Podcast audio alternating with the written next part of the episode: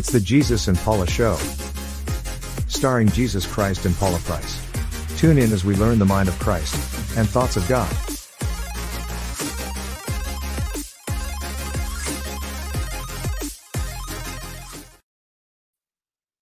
Well, good evening. We're back live in the studio this week. Last week was a much needed vacation. Praise the Lord and hallelujah. And the week before that, we were in Joliet, Illinois with Apostle Nona Parker at Antioch Christian Assembly. And Dr. Price taught on the soul of the prophet. Now, if you missed it, guess what? Coming soon to a Powertrain platform near you. You'll be able to register for the course and get yourself prophetically trained. Dr. Price went so far in on the prophet's soul that I feel like she's still there. It was quite a time. And, she did what she does. She was the only speaker. So she was able to really concentrate on the subject for an extended period of time. You don't want to miss that. Anytime that we provide training for you, if you're looking to be the best, take advantage of that opportunity. Um, next week, Dr. Price is going to be teaching here in Tulsa and recording courses. We're going to let you know tomorrow, end of today, this weekend, how if you want to participate in that with a tuition, you can do that and sit down at the feet of or virtually watch online through Zoom. If you want to register, we're going to have the whole registration set up so you can be a part of that teaching experience, that firsthand impartation, anointing. It's very different when it's in a classroom setting, it's very different when it's not streamed online. And I know uh, many times we convince ourselves that if it's online, it's the same as if we were there and all I have to do is tune in. But we know that's not the case. Talking to somebody on the phone, doing with FaceTime, and is very different than sitting with them in the room face to face across from each other and experiencing whatever you are experiencing. And so you want to be a part of that. Now, Sunday, we have leadership training we had soul sonic. Listen i don't know what we had. Every time we come together it's a soul soul isn't it though? It's like a soul excavation where it's like and just when you think there may not be anything left there's more there's more there's more. So i've been working on since sunday Sunday's leadership, and we're rolling out a new course on Powertrain this weekend. Well, probably the top of next week, honestly, it'll be ready and it's called uh, let's see now that you are leader from fascination to adaptation. I'm sipping water. Are you fascinated by being a leader? Or are you actually equipping yourself to become a leader? And she broke that thing down. Here are a few things that she said and then we're going to go to a sneak peek just for you. She said are you a non-thinker or a high feeler this is, we repeated this many times in the class and how social media and all this agenda is groomed to have us being non thinkers and high feelers. Excuse me. And she said, you have to be very hot on self maturity to make sure that the reason you're on the planet is not frustrated by unsavory emotions. I want to ring every bell on my desk right now, just thinking about that whole moment. She said, when you are in a reactionary posture, you are always shutting off your brain. You're in a posture of self defense or self validation. Envy will make you rivalrous. If you give your emotions free rein, you will always hate yourself. Now, this was in like the first 30 minutes. the first portion of the class. I know she's touching the Liberty Bell. Like you just want to ring everything. That statement alone can have you working on yourself for nine months, maybe a maybe two years. Okay. One, when you are in a reactionary posture, you're always shutting off your brain. And we know this because when we're reacting, you know what we say later? I don't know how that happened. I don't know what's going on. I don't know. I don't know. I don't know. People are telling you what you did and it's news to you. Or you're calling them a liar. I didn't say that. I would. How many of us have ever been there? I didn't say that. I wouldn't say that. Now, 15 people are telling you that's what you said. Yes, you did. No, I didn't. I was walking past and heard you say it. Well, you must have misheard me. Well, you came in on the end of the conversation. That's a good one. You came in on the end of the conversation. You really weren't there. You don't know what they said to me first. I know what you said to them. So that reactionary posture, you're shutting off your brain when you when your adrenaline is flowing, and that could be because your temperature is rising, because your temper is rising, temper, temperature. You're riding hot. You're getting hot under the collar. All the things that we talk about, people. You are a hot head, just popping off and then walking away. And it's like once something blows and then it calms down, the evidence of an explosion is all around it, but it can look very still. Very cool. Pressure cooker, if that lid blows off, boom, food all over the ceiling, all over the wall, something broken, glass, windows, dishes. And that pressure cooker is looking just as peaceful and calm now that it has blown its lid. And that's what we do also. And, and so she talked about that. You're in a posture of self defense or self validation. You get blinded by defending yourself. You get blinded uh, by defending what you believe, who you are, your image. You want to be seen a certain way. And when that becomes your primary objective, and I can only say by what I have learned and what I have observed, when that becomes your primary objective, you put on blinders they put blinders on horses so they don't get distracted and they don't get startled by what's around them, but they also can't see anything else coming. And so when you put those blinders, those emotional blinders, those soul blinders up on your eyes, you have one focus in mind. Whatever that focus is, if it's protecting your image, that's all you're going to do. No matter what somebody says to you, yeah, but you don't understand because, and you don't understand because, and you don't understand because, and you're constantly, you're on an auto refutation. You're just going to refute automatically by what somebody says and they can have a sentence halfway out of their mouth. You think you know what they're going to say. You're completing their thoughts for them. You're completing their line of uh, uh of uh, justification for them and you are imposing your conclusions on them.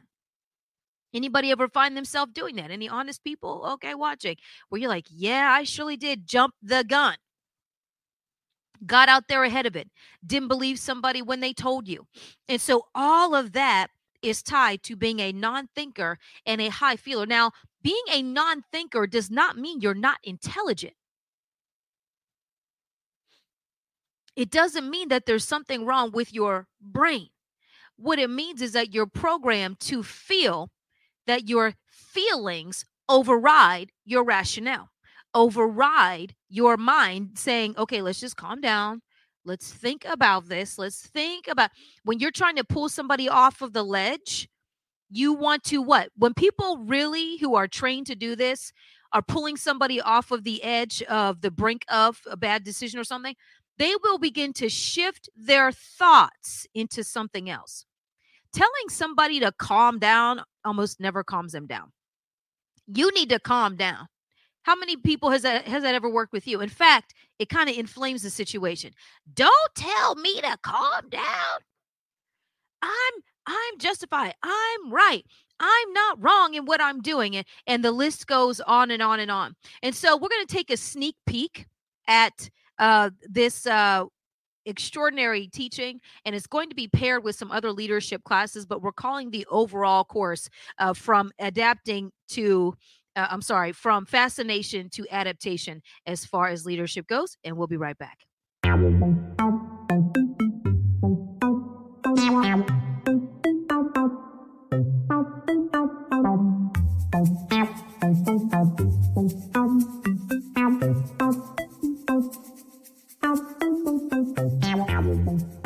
Because counselors can be very helpful in helping you see the blind spots of the of you that you hate.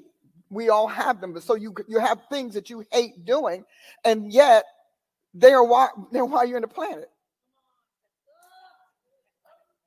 So you're trashing all the reasons that God made you and all of the attributes and talents that he gave you. You're trashing that because of you're appropriating someone else. And the scripture has a four letter word for that called envy because you don't feel good about you you know um, because well that's that's satan's world it's up to you to rise above his world you as many people aspire to lead because it's a fascination. They're fascinated with what they see, but they're operating on just the visuals. Why? People just obey so and so. Oh, look, I, they get to sit in the front. And so you're always operating on the visuals and not the reality. Like, what does it cost for somebody to be trusted to that point? You don't even think about being trusted as a leader, you just want to be appointed. Everybody has their place. Every what, what God said, every member gets to do their share. But so let's move on.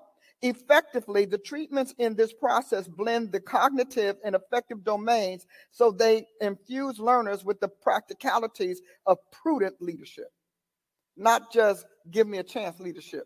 Because if you want someone to put you in leadership just to give you a chance, then you, you plan to operate on pity or deceit. So you don't realize it. So opinions become intelligence. And, and don't dare try to refute it because now you're going to get the lashing of the defense network. The reactionary defense is going to lash out at you from a tongue that can't spell. And a mind that can't think. So you all are always fighting with God, and then you're mad because his promises are held up. God's like, I'm not late, but you are. So you don't know who God has coming down the pike in your life who cannot tolerate and who will pass you by because of something he's trying to fix.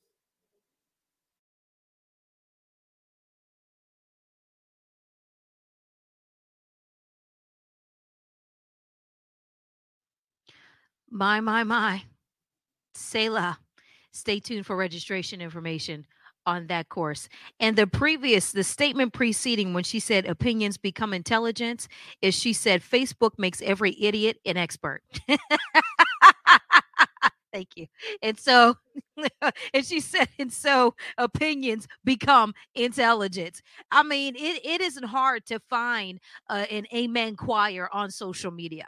Truly, all you have to do is say anything, really. It can be stupid, it can be intelligent, it can make sense, it can be convoluted, and somebody's going to tell you, wow, that's deep.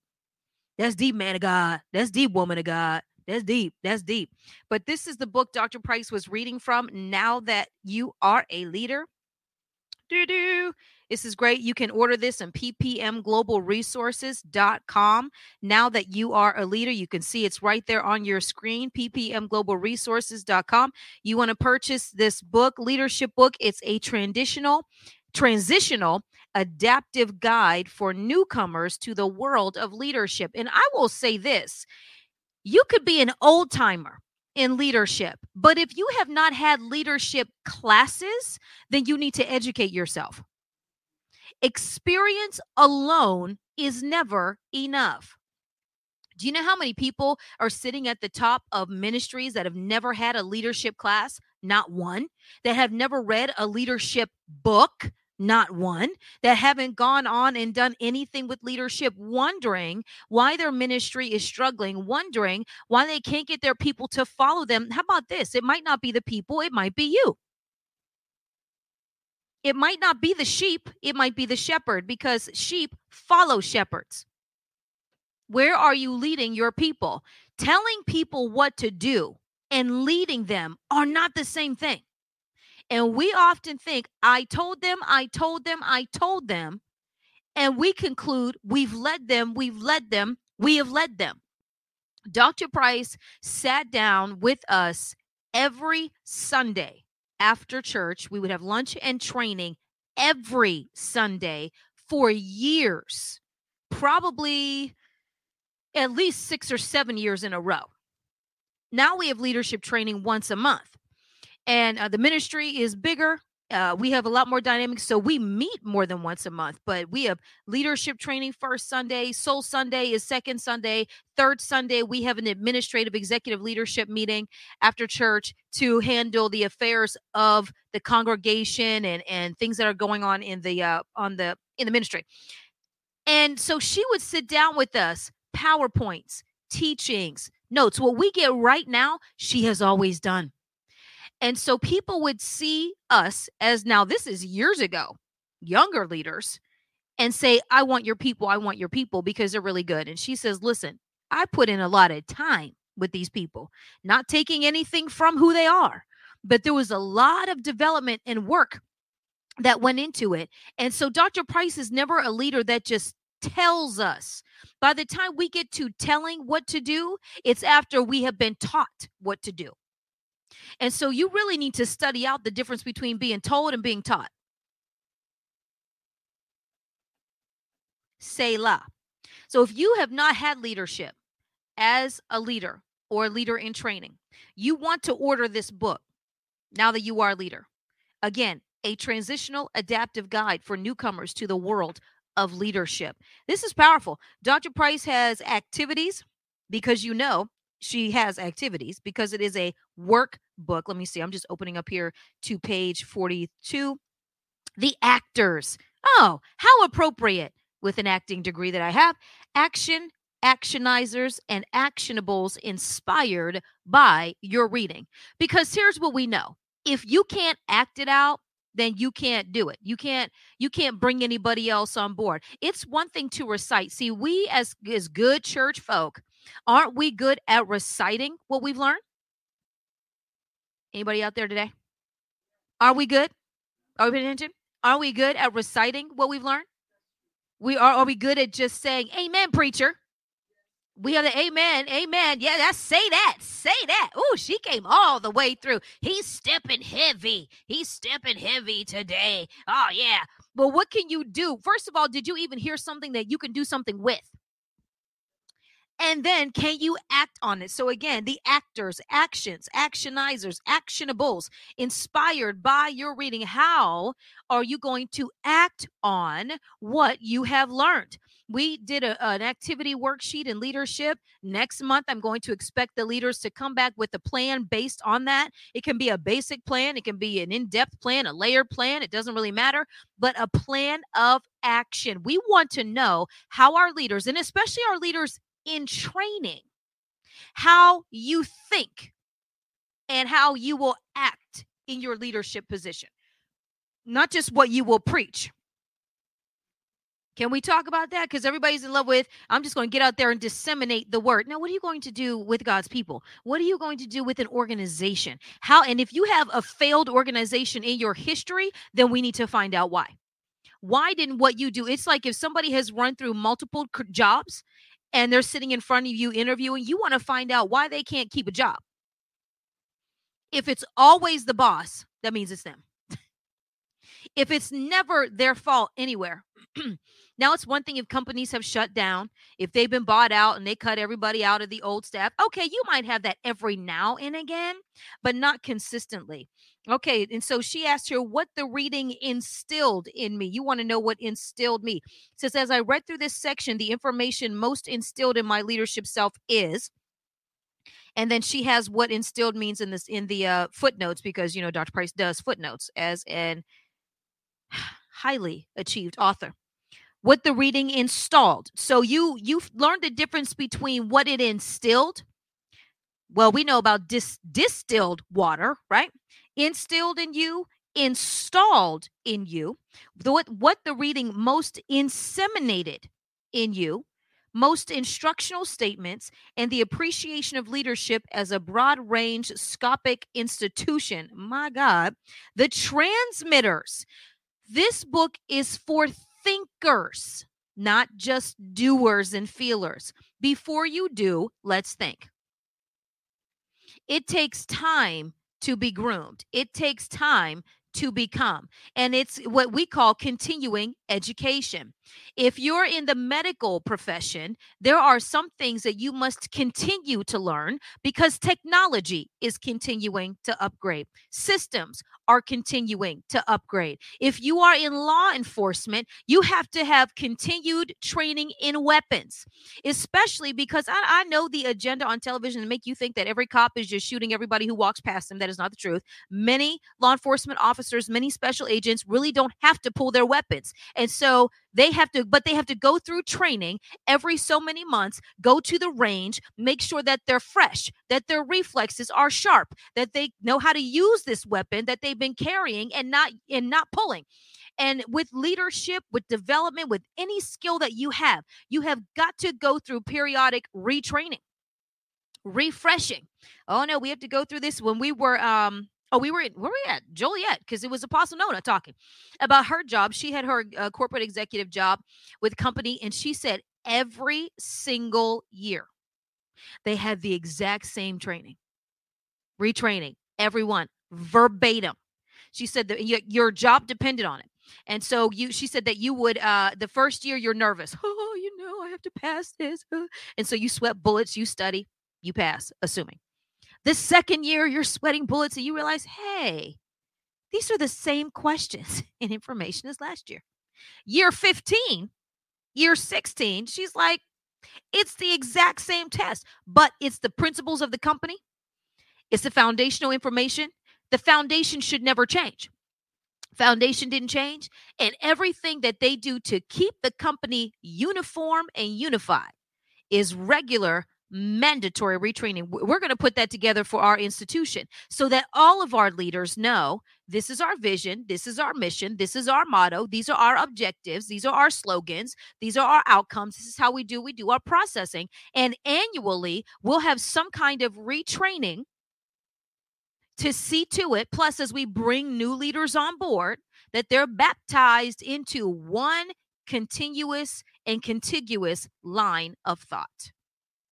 And so this is breaking down again then with that installed. So we have the transmitters as a talk it out approach, as a write it out approach, as a publish it approach, as a broadcast approach, in taking an advisement tool, in taking a coaching tool.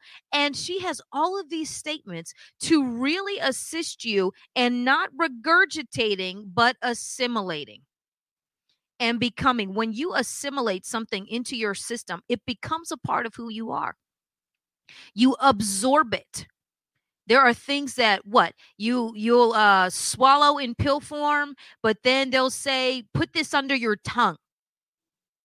Because why? It absorbs right into the bloodstream your the percentage of loss because of digestion. Oh man we could really go down the street on this revelation. The percentage of loss due to the gastric juices and the elimination process is substantially reduced when we put it at the point where it's going to go most directly into your bloodstream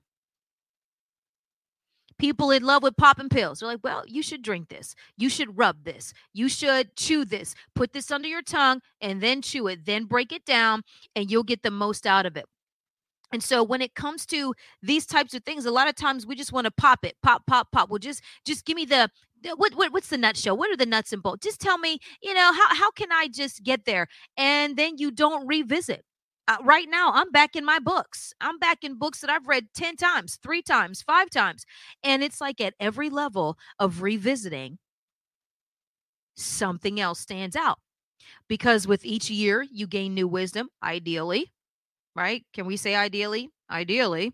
You should be gaining new wisdom going back through old sermon notes going back through old college notes old training notes. When i go back through my old prophets training notes i'm like whoa that's that's that's still profound. And now I know what to do with it. Now I can do something different. Boy, I really wish I would have done something different with that the first time. Didn't know any better. Didn't listen any better. Because a lot of times we are told what to do. She talks about going, she has the word cloud in this training from fascination to adaptation, word cloud. And she talks about the terms that are in there mentor, motivate, supervise, and so on. I'm not going to tell you everything that's in that word cloud. All right. Because you have got to go through that. And then the leadership acronym, Dr. Price is the queen of many things. Acronyms are certainly one of those. And so there's the leadership acronym, there's the NOTE acronym. We went through the Occupy acronym. All these things that are not tied to showing off on a microphone. And if your goal is to show off and she hits that the first 30 minutes you you hit you are hit in the beginning of the training you are hit hit hit but if you want to know why you have failed you need to take this class if you want to know how you can succeed or why you're succeeding sometimes people are not sure why they're successful well, what makes you successful? I don't know. I just hope it doesn't fail one day. I don't know. I just hope so. If you want to know why you are successful, how to take your success to the next level, how to transform and bring your team on board, how to anchor. One of the things we teach here is before you spread it through your whole congregation, you need to galvanize your leadership first. You need to bring them in behind the scenes and seed into them what the plan is, what the shift is, what the transition is, because the head can turn, but the shoulders need to go with it. The rest of the body needs to go with it, or else you're not really going anywhere. You're just looking around because that's all that's moving. Now that you are a leader, it's true. Now that you are a leader, you want to add this to not just your library of casual reading, you want to read this to your academic stack and put it at the top leadership, a pointer, wisdom. She talks about God's leadership proving pruning appointment methods. Don't you want to know how God uh, proves and prunes and appoints? Well, we're going to be right back after this very brief message with the one and only chief leader, chief apostle, chief author, chief chef. Let me tell you, she can cook too. All right, she can throw down. Chief decorator. Yeah. All right. And the apothecary, the chief apothecarian. Is that a word? Apothecarian? Sure, it is today. She's an apothecarian. A chief apothecarian will be right back after these messages.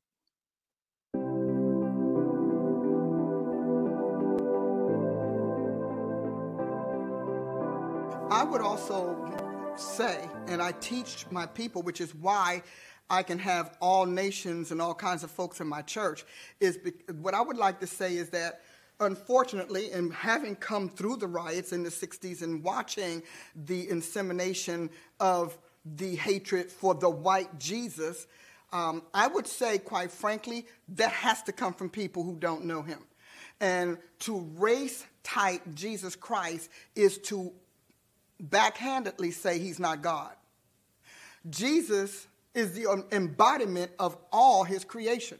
He can appear and manifest any way he wants, any color he wants, because he holds the patent on all of his creatures. He holds the patent. So he can show up. So when people start telling me that, I said, oh, okay, so you got that other Jesus. Because the Jesus I know, before he became Jewish, was Yahweh, and he had no race. And then when he came and incarnated, he incarnated in the very nation that he begot back in Egypt. So when we start talking about black Jesus and all of that, I'll be honest with you, I'll tell you in a minute that that tells me that's an antichrist spirit. That's the, the main thing I wanted to say. And as an African American woman who's watched the development of this, I mean, we can go back to Cassius Clay becoming Muhammad Ali. I've watched this development, but it's all based on the flesh. It is not based on this man's sovereignty. It is not based on his divinity. We want to keep him in our little pictures, the little plaster things on the wall. But the Jesus that I saw can be anything. and if we think about the road to Emmaus, he showed up as the gardener and nobody knew who he was.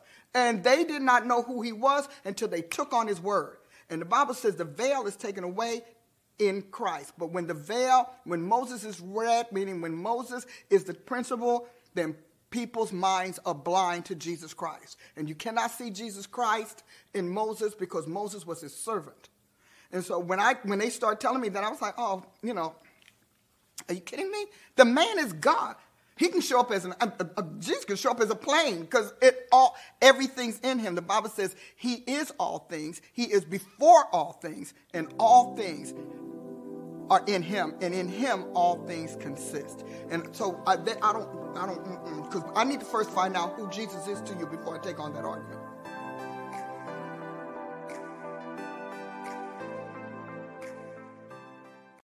Reintroducing Dr. Paula Price Powertrain.com. Become the most successful you. Business and life coaching and training with Dr. Paula Price. Register today for her course that will be available called Taking Control of Your Soul, a personalized way to take control of you. Lesson 1 Your soul is the creator made it. Lesson 2 Soul Fixer Upper, getting in touch with your soul. Lesson 3 Dissecting the Thoughts of the Heart. And Lesson 4 Under Construction Exposing the Appetites of the Heart and Soul.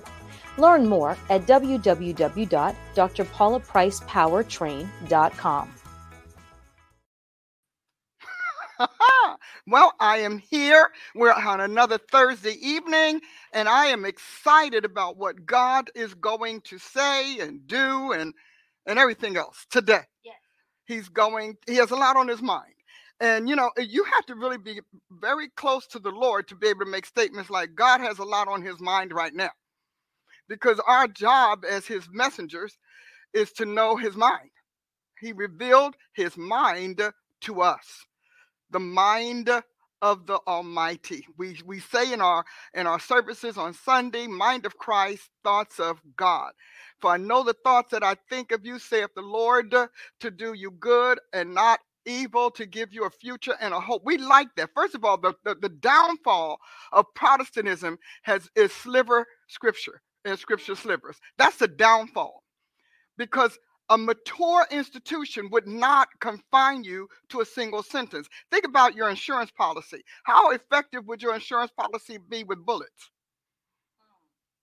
we don't generally get bulleted insurance policies how effective would your your deed to your property or any of your other important documents be if we just gave you a slither just a little sliver. Slither sliver i like them both and, and and so the fact of the matter is when you if you've grown in a church or you've come up under a leader who thought it was really okay to give you slivers of scripture little fortune cookies. I remember when I that was the hottest thing. Can you imagine a mature body saying, We're excited? I read three verses today. That is contempt for the Holy Ghost. That is contempt. That is demeaning to him and you're excited. You'll sit there and read a whole novel, stand in uh, bookstores for hours reading gra- bunches of paper or whatever. You do that all the time, and yet where your soul is concerned, you can understand Satan wants your soul because he wants to make sure you never nurture it, you never groom it. You never heal it. You never cure it. You never purge it because Jesus died for your sins. But you understand, He gave you a new spirit to upgrade your soul. It's kind of like getting a new, whole new uh, software that upgrades your computer. We see that in our phones. Like, when did my phone begin to do it? Mine doesn't do it anymore. But anyway, but the point that I want you to know is that it's time to grow up. God woke me up this morning and he said to me, he said, but Protestantism, Protestantism has failed because it never became one. We we we talked as one under the sun, but we never became one, which is why it was very easy to get in and fracture us. And today we see that fracturing and that scattering in the the the only strongholds we thought we had, which were the denominations, but then they started getting bashed about 25, 30 years ago, and they've not recovered. But that all of that is to lead to the point that I would like to make, and that is God founded his church, his ecclesia. First of all, let's back up. Let me back up. Roll back with me. All right. God founded his kingdom and his earthly realm with prophets. I'm going to make some very stern statements, which is nothing new for me. But anyway, I just want you to know I'm continuing in normal form. Just wanted to warn you. And so God starts everything with a prophet. If you're taking notes, if you're in your house and we can, I want you to go and write that down. Get a big fat marker. a big fat marker and get a big fat piece of paper and write, God starts everything with a prophet. And then when you do it, I want you to go to your computer and I want you to get a big banner. I want a banner. If you have a church, put it on your church. If you have a, a business, put it there. But God starts everything with a prophet. Now, this is going to be a very interesting banner. You might even want to make a word cloud out of it, so it's you know it looks kind of attractive. And then the second thing you need to know is that the first prophet in creation in this earth realm that Jesus identifies is Abel. Abel goes all the way and he tracks with Jesus as the, the sacrifice, as the, the first prophet, as the sacrifice. We meet Abel again in the book of Hebrews, and his blood is still talking. He said, but Jesus' blood is overshadowing. So his blood is outshouted at Abel's, but Abel's blood was the messenger of the earth. So his when his blood hit the ground, it start it kept talking. The body died, but his blood kept talking. What was it saying? It was speaking to creation. It was speaking to the material realm, and it was also speaking to the invisible agents of the material realm. When God didn't have men, he didn't stop prophesying. He just started prophesying to uh, the sun, the, the mountains, the waters, the trees. You know, he started talking to his elements because in his mind, everything refi- uh, res- responds to the sound of his voice. Everything. Everything. Your hair. So it that we don't know. So this looks foolishness, and and you know wisdom can look dumb until its day has come. And when his day is come, then it's shown itself to be the wisest thing God ever did. So this looked stupid until we came into the area of science. And now we realize your blood tells all your business and it doesn't stop talking.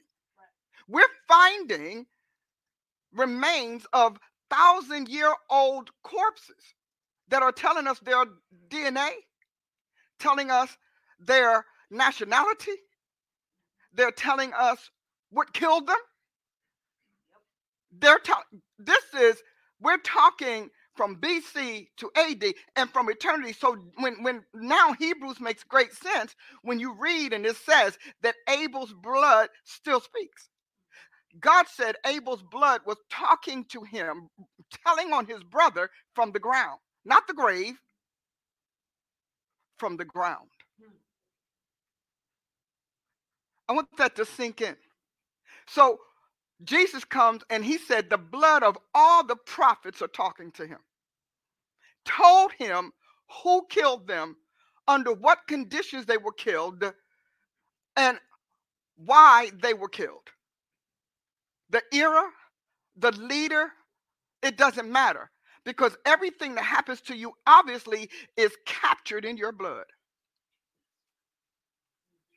Now, I'm going to get off of that subject because my teaching, my class, my powertrain class on the biotic gospel is going to talk to that in depth.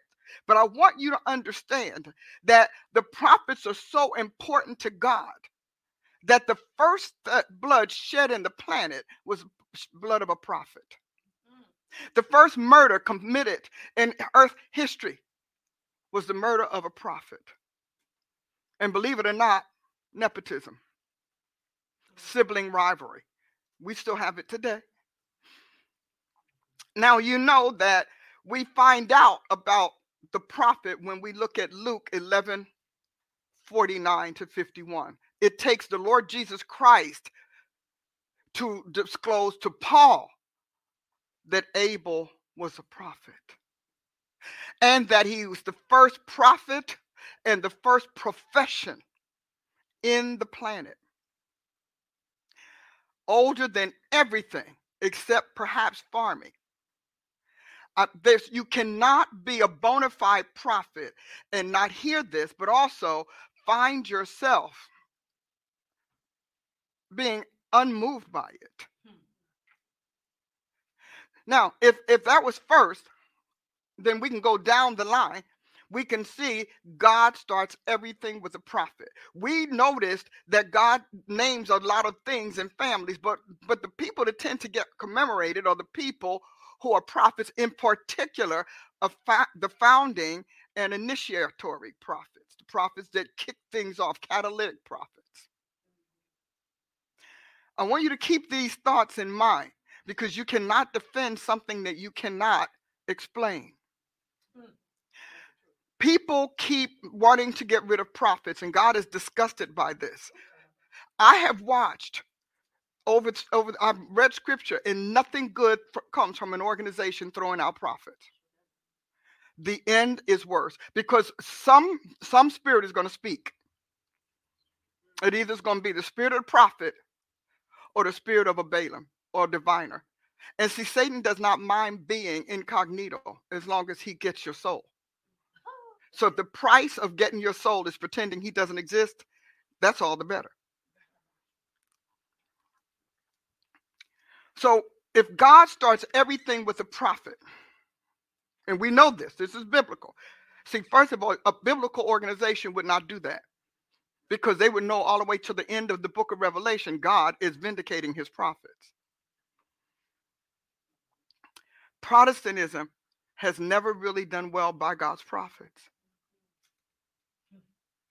historically. And so it was doomed to end up where it is because God God does everything again with a prophet. Now I like to keep saying that because I want you to hear it. He starts everything with a prophet. Everything means everything. And I want you to not lose sight of that because you'll be looking for God to do this. For example, when you pray and expect God to answer, you're actually walking in his prophetic stream. Because another word for God's prophets and prophecy is divine communications and divine communicants.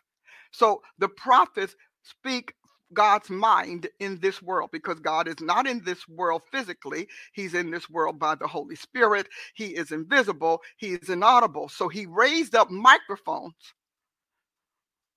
and amplifiers called prophets and he put he built them in a particular way to hear him comprehend his thoughts and convey those thoughts to the world to the physical world we're going somewhere so i'm laying this foundation because i need you to understand that so god starts everything with the prophet the first prophet in, cre- in creation. I won't say creation because God does have heavenly prophets. We found that out in the book of Revelation that they're prophets, plus angels are he has angels who are prophets. I mean, we got Gabriel showing up telling us what go, what's going to happen to Elizabeth and Mary. We've got Gabriel showing up to Daniel, bringing the book of Daniel to the planet. So you know the prophetic did not originate on earth, as few things did. Because everything God originated in God, for God, in his world.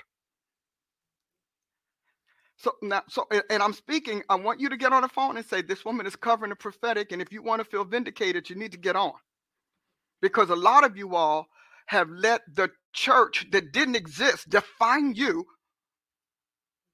as a messenger of God, a pre-existent messenger of God. You predate the church. Prophets and apostles pre-exist the church.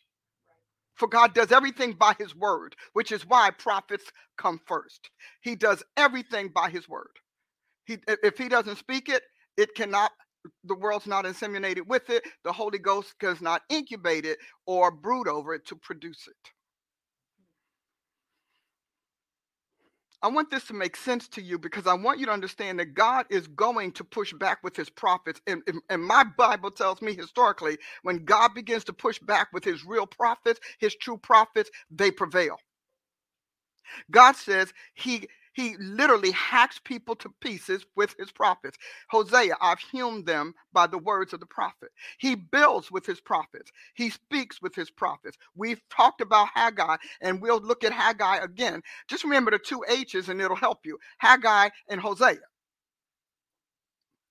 So God does everything with his prophets. He starts first because he starts with his word. And in order for us to know what he's saying in this realm, he needs a physical voice or instrument to, uh, to speak it. So again, this whole assault against prophets, this is satanic. Because nobody but Satan is afraid of prophets because he wants you addicted to the false prophets and the prophecies and the Balaams he has in place. Because that guarantees two things. It guarantees that you never hear from the Almighty in truth. Because you're gonna see, you'll tell us you're getting rid of prophets, but you'll still keep the quote unquote nine gifts of the spirit. Word of wisdom, word of knowledge, word of prophecy which there is no such thing. Write this down. There is no such thing as the nine gifts of the Spirit. I want you to write it down. And if you're a prophet, I want you to take it to heart. And I know you're going to get all upset. Literally, since its inception, the, uh, the idea of it or the concept of it has been in existence. Billions of dollars have been on error. Can you imagine a one word error?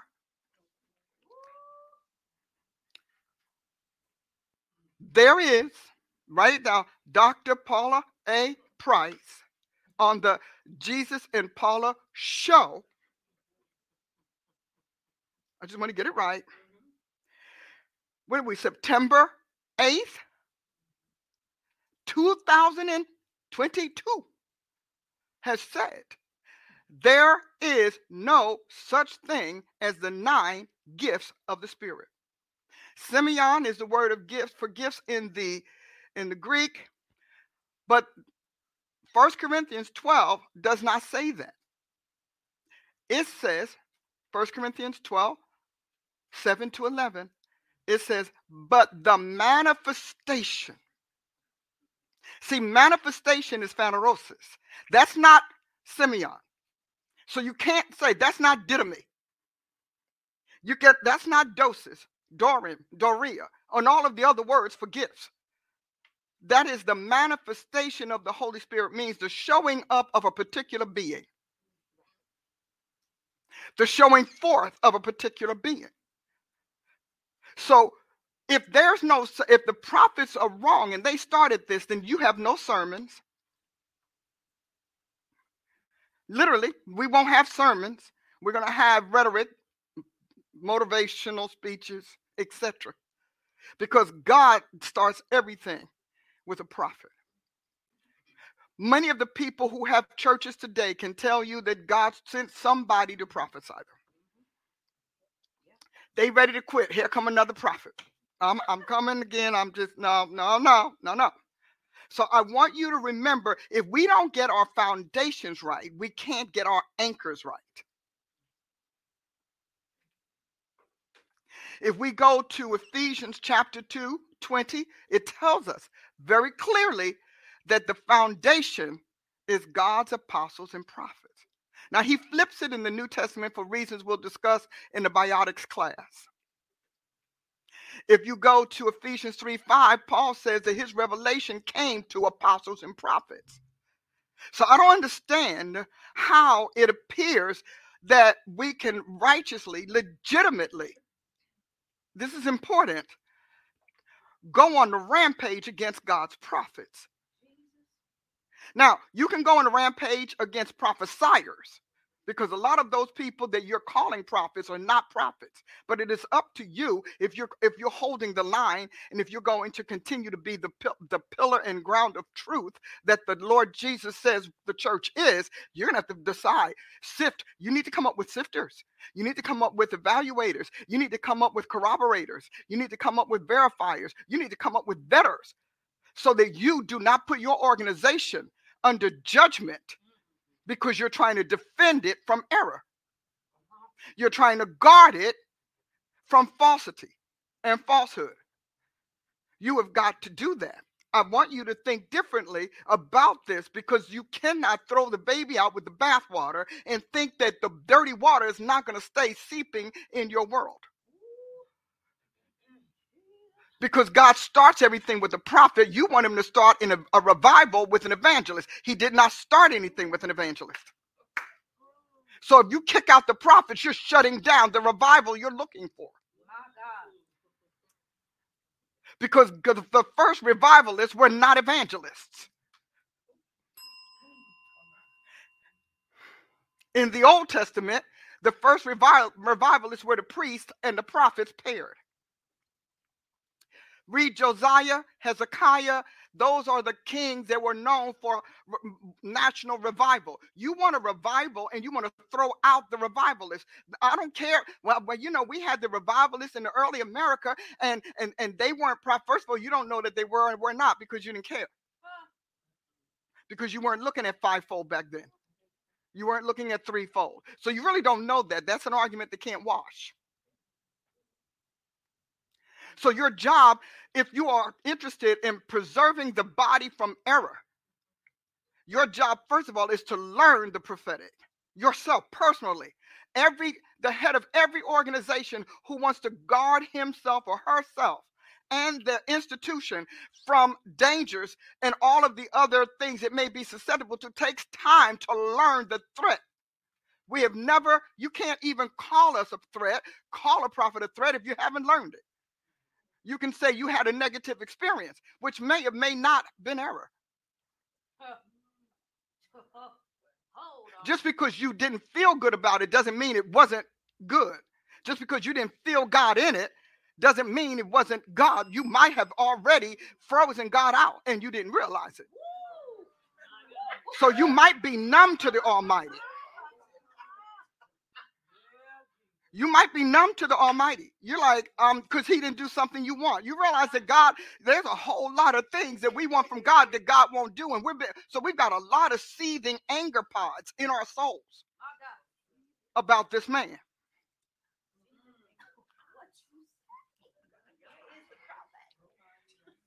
Now, I am an apostle. I am a chief apostle because I have founded the entire replacement of what God is about to do. Write me about my arrogance so we can just get it off the table. Okay. Because see, I I have written the entirety of this thing, and it's waiting to be revealed. I have the strategy. I have the tactics. I have the systems. I have the networks. I have the documents. I have the curricula. I have the institutions. I'm good to go. You want you want to test it? Go to Dr. Paula A. Price dot com or meet Paula Price dot com and from leader to laborer, I've got it from initiation to culmination. God has given, that's what I've done for 40 years. So I'm not acting like I just did it yesterday morning. Amen. 40 years. When I tell you so and so is or isn't a prophet, or is or isn't an apostle, or is or isn't a five folder, three folder, or five folder, I can back it. All they have to do is take my assessment. And I have, uh, we have organizations and churches around the world who have their people come through the assessment so that they know what they're dealing with. Those are wise leaders because only a blind leader wants to just deal with something based on their instinct. Now, I was calling them instinctually and I was correct, but nobody could do that but me. That didn't help. So I had to write the assessment. So I have a full fledged five fold assessment. Just to let you know, I have it full fledged five fold assessment that will assess all of the Ephesians 4:11 officers. Tell you your type, tell you your best environment, because some of you are put out of churches and you think it's because you aren't that office or you aren't that ministry. But in fact, you were just in the wrong place. For example, a, a, an entrepreneurial prophet locked into the ministry of a feeding service is not going to do well. So if you're if you're going to be a feed, you're going to feed the hungry and feed the poor. Your mentality is very different from that, and you're going to call them a wicked money prophet simply because they they're in the wrong environment. See, your environment is important. You don't know how important your environment. A lot of you are sitting on the side of the road crying because you were trying to put your mantle, to plug your mantle into the wrong vision, the wrong ministry, the wrong sphere of domain. So I can tell you that. So if you're if you're supposed to be a, a, therapeutic prophet, meaning you work with the soul in ways that most don't, you know, Moses had a whole lot of soul, etc. But he had the whole thing. But if you're supposed to do that, then you do not need to be in a ministry that is uh, this playing up drama and theatrics the artistry. Some of you all, but instead you've been called not a prophet simply because you were trying to be a prophet where your mantle didn't fit. You didn't fit there because your focus, because the, the, the, uniqueness of scripture is that it is a spinning prism and it will land on what God wants you to say. So we have all of the, the we have the environments, the best environments, we have your secondary gifting. Many of you, your secondary gift works well because you have never come into the office. So it's actually pretending to be the office attributes. Oh, so the assessment will say that you have a prophetic gifting. And that sounds real contemporary. It sounds like, wow, we fit, except a gift belongs to an officer or an office, which means you'll either as an office, your gifts will work, or as an an officer, the gifts in the body, the prophetic type gifts, have to support what you're doing. Mm. We give you a break point to say whether or not you are office capable, office endowed, office qualified. And if you're not, then you stay in the gift realm. And we tell you why. So I, I said, I have this. So we go on and we tell you your strengths, your weaknesses, we tell you your powers, and we tell you your, your threats. We talk about the ways that your mantle works and doesn't work, up to how God wants to use you. And we tell you how much training you need, how long it will take for this very latent, very submerged power and rap faculty to come to life and then to become formidable enough to work in the office of the prophet or the pastor or the evangelist, pastor, and teacher. We tell you that. And then we tell you what type of training you need, and we rank your training priorities so that you're not wasting time fixing the thing that you love to do when the thing that's needed of you is being ignored. We finish by letting you know where you could go. We then have an institution to back these assessments prophetic ed. Want to go prophetic hyphen ed. And so prophetic ed is where you get your advisements. Your assessment comes with a complimentary review. And we have trained, seasoned reviewers and we help you. We offer the training, or we offer the schooling, or we'll offer you coaching and counseling. So we do that at a fee. So don't write with me. Don't write me like an uh, like a an age old evangelist or charismatic talking about it ought to be free. I want you to write me as a kingdom agent, a kingdom representative, a kingdom citizen, knowing that it costs Jesus blood. Today, you still got to pay for blood you need a blood transfusion, you're going to have to up the money. They're going to bill you for giving you somebody else's blood that's not going to get you to eternity and will not purge your soul. So it does cost. From, uh, from prophetic ed, we have Price University. And Price University is fully fully loaded, ready to get you there with a whole prophetic program all the way up to the PhD. And I'm going in a minute, I'm going to show, show you why that's important. So we have prophetic ed, we have PPM global resources with the books and tools you'll need. You go to the website, you go to our our tabs, you'll see that. And then lastly, for the the, the super prophets, for the high highly developed and highly experienced, we have Dr. Price's powertrain. So I can place you, I can displace you, I can affirm you, I can reassign you, I can help you. Do you know what we have with the PAQ? Oh my gosh, the PAQ is amazing.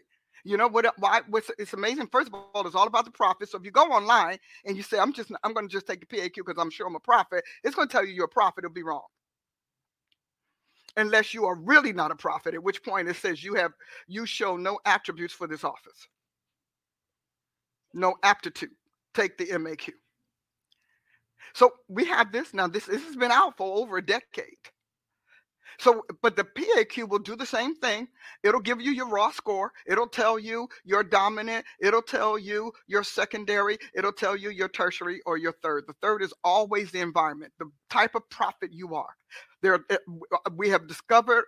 I've discovered there's at least 12 types of prophets in scripture. So we talk about them because you might be mm, mm, suffocating your prophet's calling because it doesn't look like someone else. I don't know about you, but that's a powerful thing. So even though you, I mean, you you might be sitting around the table, you have weekly meetings and Bible studies. You may have studied my two books because you understand I've written three books on the market on the prophetic, and I have dozens more that support all the things that I just told you. So I don't want you to just sit down there. my school is not going to be where you just come in and somebody just rambles. We have curricula we have syllabi. They will teach you as an intellectual and academic and scholastic educator. I, I don't know if they're getting it, Chief. What do you think? Because I'm gonna tell you something. A lot of a lot of your prophetic education was is too freestyle, too informal, too unstructured, too casual. So, and it was also very personal and very biased. So, so if you could be a prophet to that trainer, but you can't be a prophet to the king. So a lot of you are are identity and personality trained prophets, and you work well in your sphere, but you can't take on the Lord's issues as the prophet to the prophets. That that's a whole other thing. A lot of you all have been made apostles, and you're not apostles, you are apostolic prophets. But see, my assessment can tell you that. So you might want to go and get behind somebody that somebody has said that they're a prophet. Remember, just find out who the person who declared it is. You need to get the pedigree of the people you're submitting your soul to and your mantleship to. You need that pedigree. We have pedigree training and we have pedigree vetting. So people will come to me and they'll say, "Well, you know, I think so and so's an apostle," and I say, "No, they're not." They get angry with me, and you know why they get angry? Because they really don't know what an apostle is. Because remember, we got a whole lot of word of mouth declarations, and we have a whole lot of personal impressions, declaration because they see you in one or two situations in one or two settings and, and and maybe a few public lights and they conclude that what you what you are is an apostle because you can speak to speak you can pick up the vernacular but what you don't make you don't find an apostle from the public stage in their public service you find an apostle in the brush in the cave in the backside of Damascus, and their works. There has to be works. Now, not not I'm not saying that everybody is like that. Paul had no work as an apostle, but he had work as a an apostle to the Sanhedrin. They found, you know, Apollos, and he was doing the work, and there was fruit. So that's a whole other thing because we want to fix the problem, but we don't want to be identified as a, a factor in that problem.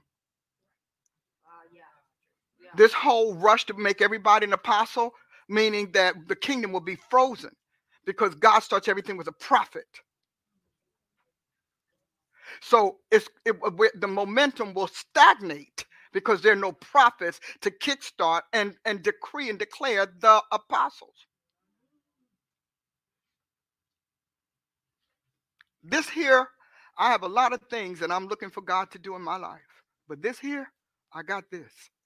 So then, so we have the PAQ, it'll tell you all of that. It'll tell you the type of prophet you are. It'll tell you how God normally speaks to you. And it'll tell you how he works. But listen, if you get to the mastermind level, we have something called your office at mantle compass. And that is a personalized training to specialize. I'm going to use phrases that we're not accustomed to in the prophetic or in the church today, but to, to specialize in your specific constitutional, institutional composition or makeup as a prophet. So these are page and now so a lot of people they've come through me and they swear they have it going on and we look around and I'm like but y'all never even read your compass you don't even know how you're built you don't know how God's going to build from you to take your physiological constitution and construct it into a literal physical or entity constitution in other words build you and from what your building parts say. You don't know those. People don't even think about it because you think that what you hear from God is it. Like you can't be confused by the uh, 13 other voices that could talk that slant your word and skew your revelation. Or the eight types of prophecy that you don't know about, which really now by now is 12 because I have 12 different prophets. But I can do that. You want order. But are you what are you willing to pay for order? You want God to fix this. What are you willing to do for it? And you can't say God's not giving it to anybody because he gave it to me. He gave it all to me. From beginning to end. From placement to use and engagement to reviews and assessments to a service manual on how to do it. And I'm not talking about the two books I have on the market. These are all other tools to pull this thing together if we really want to fix it. Now, God doesn't care. You know, I talked to him about, you know, the attack of the prophets and and uh, the the battle that they're having. God said, "That's me. I'm thinning the herd." I said, "Huh?" He said, "I'm thinning the herd." Because it's crazy. So God's got to mute the whole thing. Because remember, before Samuel emerged, they said the word of God was rare in those days. Rare means there, there were only a few people that God was affirming their word. Everybody else was white noise in the kingdom, walking up and down the street saying stuff, seeing, thinking, whatever, being picked up by devils. The last piece I want you to know as we get on to purpose and get on to what we're going to talk about is that Jesus came as a prophet. So for all of these institutions that are throwing out the prophets, you are throwing out Jesus. Now you can say I don't agree, but then again, then, then we'll just know that you were not a biblical institution. That's going to be our response. Because Jesus came as a prophet after the order of Moses. Deuteronomy 18 says that J- Moses said that the Lord your God will raise up a prophet from among you like me. Now, when you get to the end of Deuteronomy, you realize it says that God never made another Moses. Huh. So, Jesus comes to the planet as a prophet. They have to discover he's the Messiah. And John the Baptist prophets were so well trained, they said, Hey, we found the Christ. How could you do that? Your job is not to throw them out, your job is to tell them, if you can, tell them to how to know the difference. And this is what they said. Andrew said it, Philip said it. John the Baptist was a very good chief prophet. And this is what he did he taught them how to recognize the Messiah when he appeared. John the Baptist was raised up, believe it or not, he was raised up to reveal the Messiah. But consistent with his pattern from eternity to now, the Almighty raised up a prophet that he had prophesied through Isaiah would come. Behold, I will send my messenger before your face. He will pave the way for you. John the Baptist did a phenomenal job of paving the way for Jesus Christ in the souls of people, as well as in their lives uh, and in their hearing.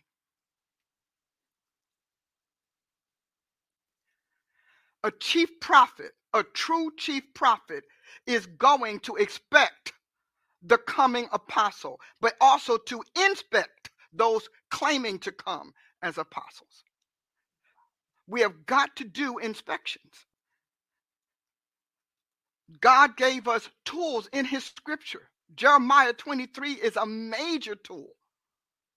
Ezekiel 13 and 14, Hosea 10, uh, 12, 10 and 12. So you we have hard, fast tools to inspect. But the chief prophet's job is to make sure everybody in that following can discern Jesus Christ incognito. That means that they have discernment faculties. In our future uh, prophetic clinics, we have a whole session on discernment 21 elements, 21 rules for discernment. So their job is to do that. In today's time, where before it was a very pedestrian process, today we do it through assessments. And those assessments will tell you. Well, I don't care what you say. God told me I'm a prophet. God, how many times do we hear that in our advisements? There you go. There's there's one time. Okay. And do you know what my answer to them is? He may have Far be it from me to tell you that. But I tell you what, either you didn't believe him or you can't recognize it. And either way, that spells education. Mm-hmm. Because when the questions pertaining to the prophet come up on our assessment, you didn't recognize them. You chose answers that were non prophetic. So, what am I to do?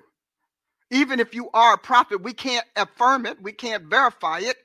Well, all I know is I gave the word to so and so and so and so. Donkeys gave words. Rocks can cry out. Come on here. It's more than words. That's our other problem is that we've narrowed it down to sheer verbalization, sheer fortune telling, sheer future telling, prediction. That is not the prophet. Abel, we still don't know what Abel taught. Do we know what Abel taught? I don't have the now. I'm sure we got some sort of mm, pseudo book of Abel, but none that God thought to remember. I mean, he kept he, he threw a little bit of Enoch's words in there. He threw a bit of Noah's words in there.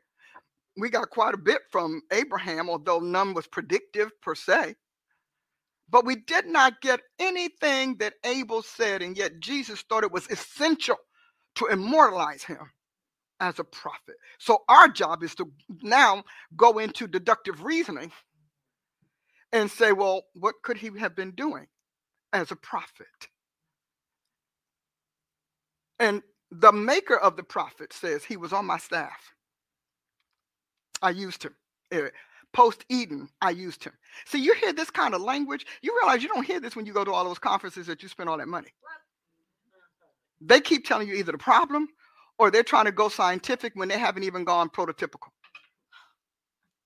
or archetypical. We got to go to the prototype.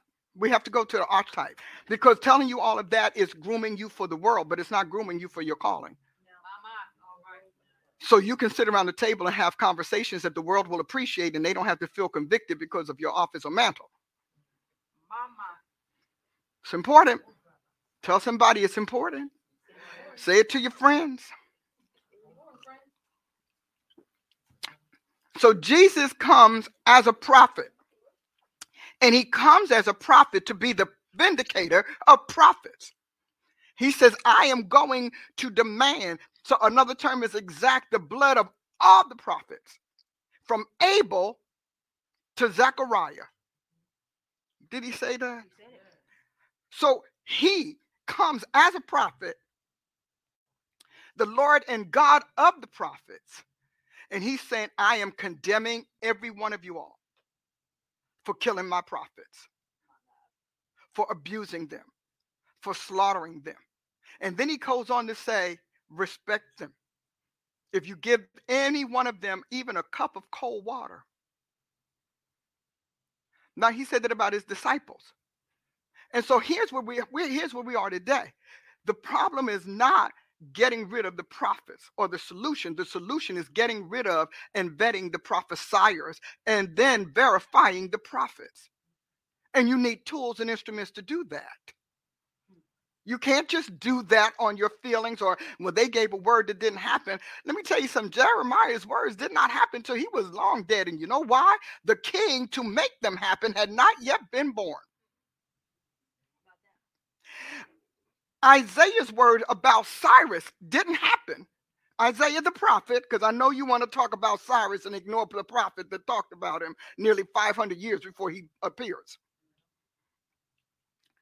His words didn't happen either.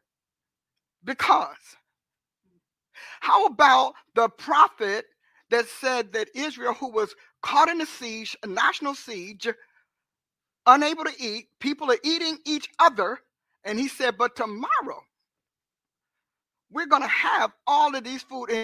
And he started saying this inflation is going away. He said, because this is going to be worth a half a penny, and this is going to be worth things that were starting to be worth, you know, children's lives. And he goes on and he says it. And the, the assistant of the, the king, in order to keep him from having false hope, said, Well, I don't know how that's going to be. And the prophet said, It's going to happen. This is interesting. It's going to happen you will see it, but you will not eat of it because you dare to disbelieve God's word. And what happened? Sure enough, when the people found out that the word had come to pass, they trampled over this particular assistant and he died and he didn't eat of it. Now, here's what's interesting the prophet told the king what's going to happen. And so, so for the king, it was a mystery for the messenger, for the prophet, it was a prophecy, and the prophet knew. Don't assume that what you hear is the fullness of what they receive. What you hear is what God tells us to speak.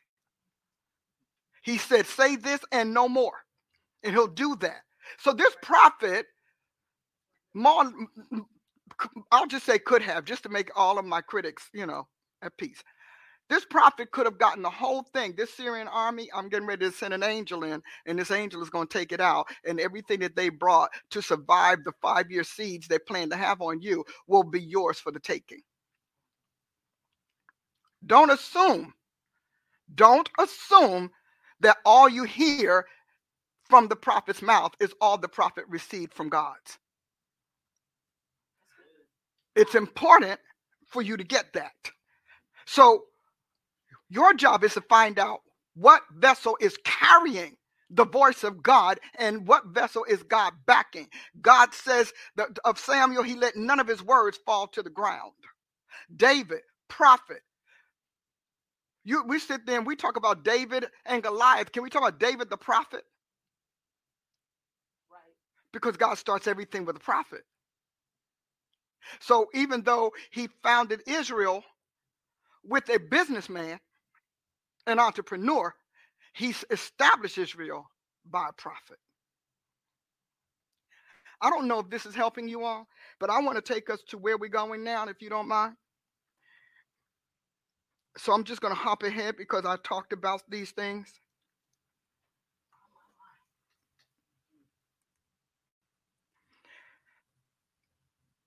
I just want to just jump ahead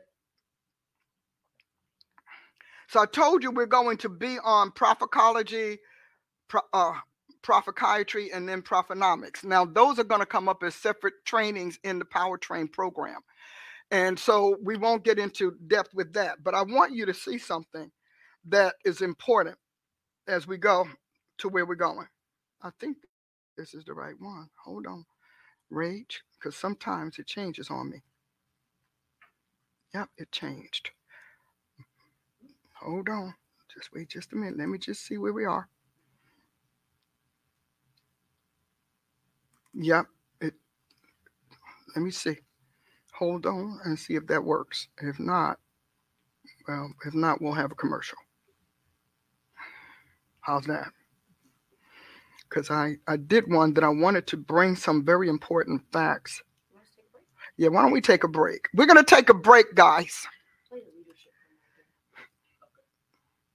Well, this that's um the um I don't know what.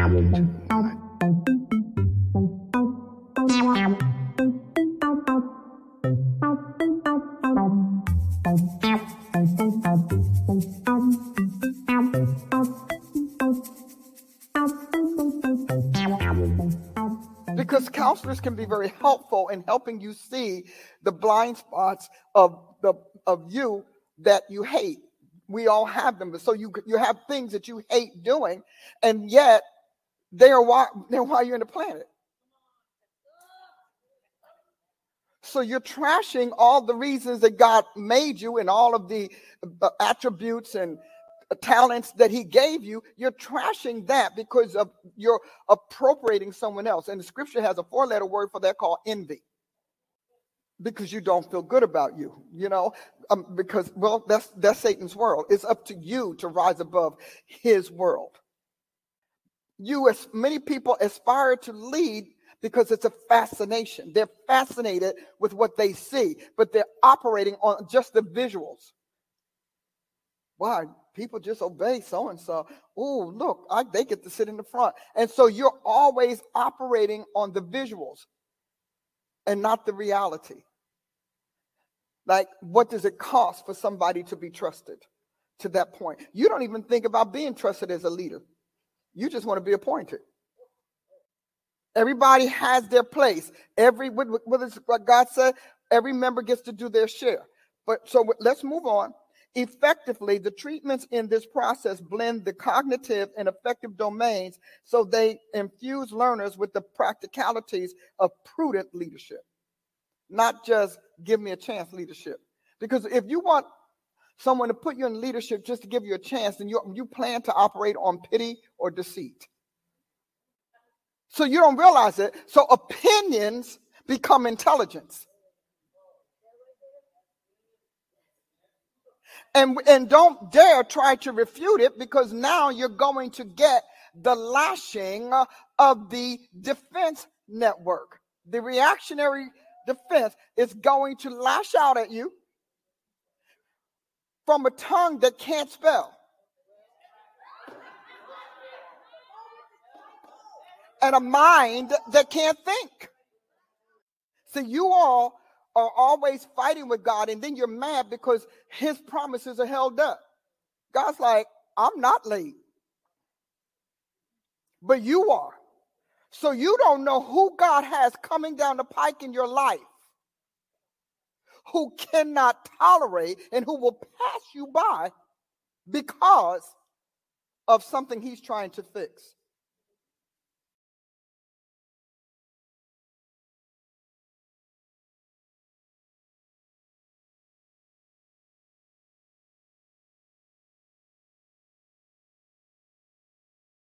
You have got to recognize success will make you fail over and over and over again. And do you know why?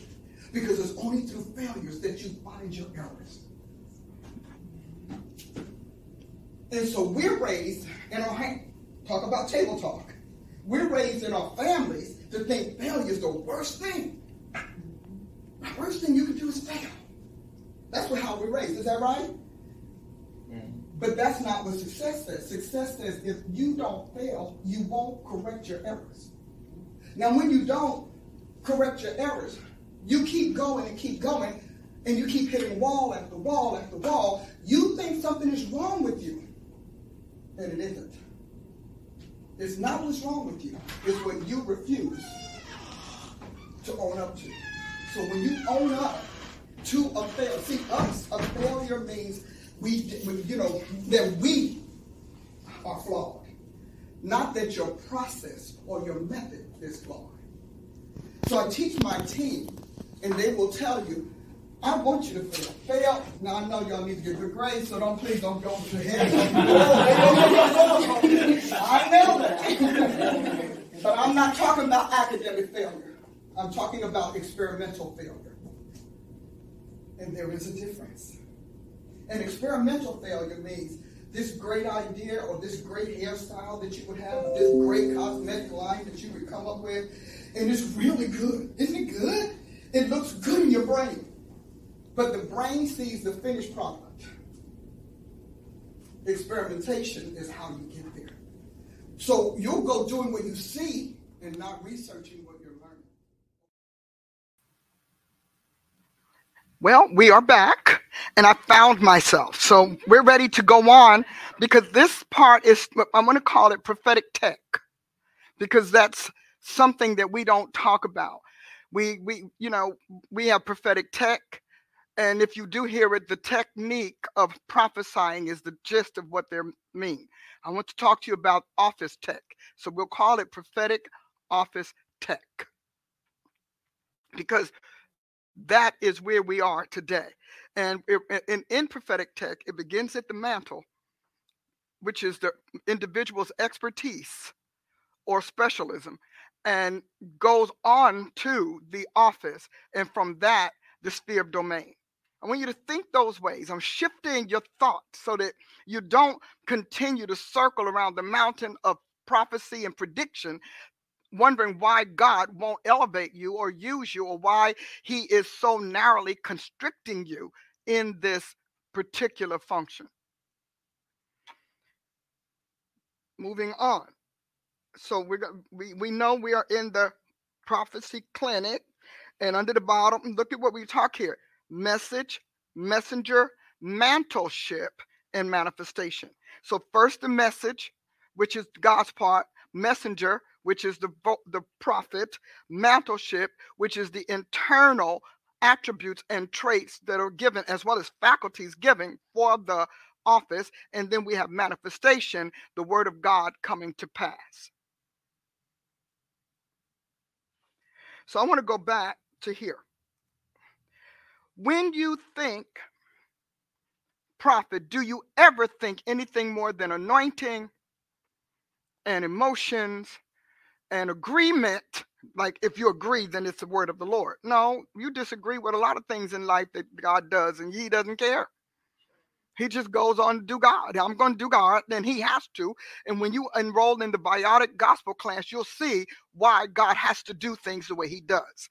And so we have that but have you ever thought to call the prophet uh, the specialist there are, remember, we opened this discussion with there are various streams uh, as well as spheres of the prophetic that God confines people to.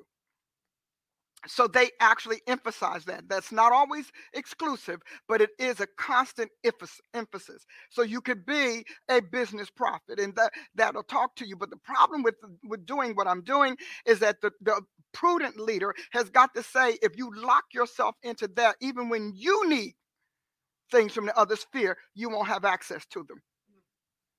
So you have to understand the difference between your emphasis and then your sphere of domain. And then all of the likelihoods that God will use you to do at times. Some of you all are so narrow in your prophetics that you're useless to God in any other thing, which means that if there's nothing it, it, that's going on where you happen to be that needs what you are, you're out.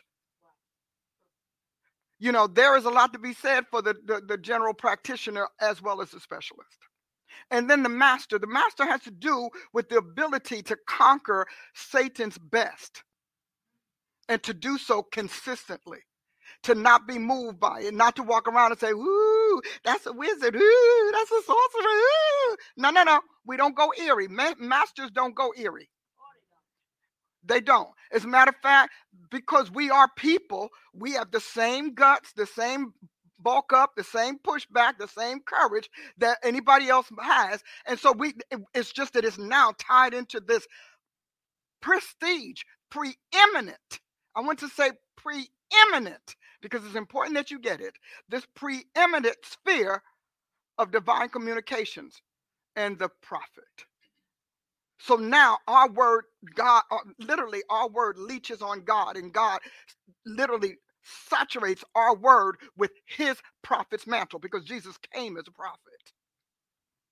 See, there are a lot of things that you keep saying, well, that could be God and it can't be God. And yet there are things that you're calling God prophetically that you would never ascribe to Him socially hmm. or politically or even as God. But yet you'll say it as a prophet, which means you're a prophet to another God. Because just like you can only be you, God can only be God. You know, we like to say, well, this is who I am. God said, well, I, I said it first. This is who I am. I'm this. I am a righteous God. When you key all of the uh, I ams that God is, you almost want to know why you even exist and where, where he ends and you begin. And then there's the expert. Now, the expert is the one that changes how a sphere of domain operates and its function in society or in the realm of humanity. So an expert is not just going to do the be the specialist that can do it right and well all the time, or the master that can outstrip the enemy. Because you know the Bible says of, of Jesus, the prophet said, "But the enemy will shall not outwit him." So the master is the one that the prophet that God won't let Satan outwit. Because remember, Jesus came to the planet as a prophet, which means in heaven he had to be that as well. So he made prophets in heaven of his angels before he made prophets of humans. Had a little talk with Jesus. Didn't tell him about my problems. Listen to what he had to say. Listen all the way. You can't you can't get better than this.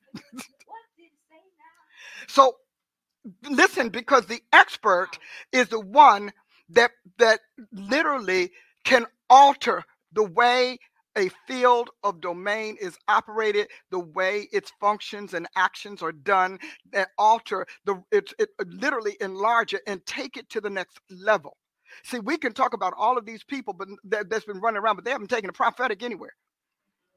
So they're, they're like Israel. We've been running around the mountain one more time because we're always running around the mountain. We can't take it forward because there's a reason why. Because God is not going to fix the problem with its venom. He's not going to fix the problem with what started it.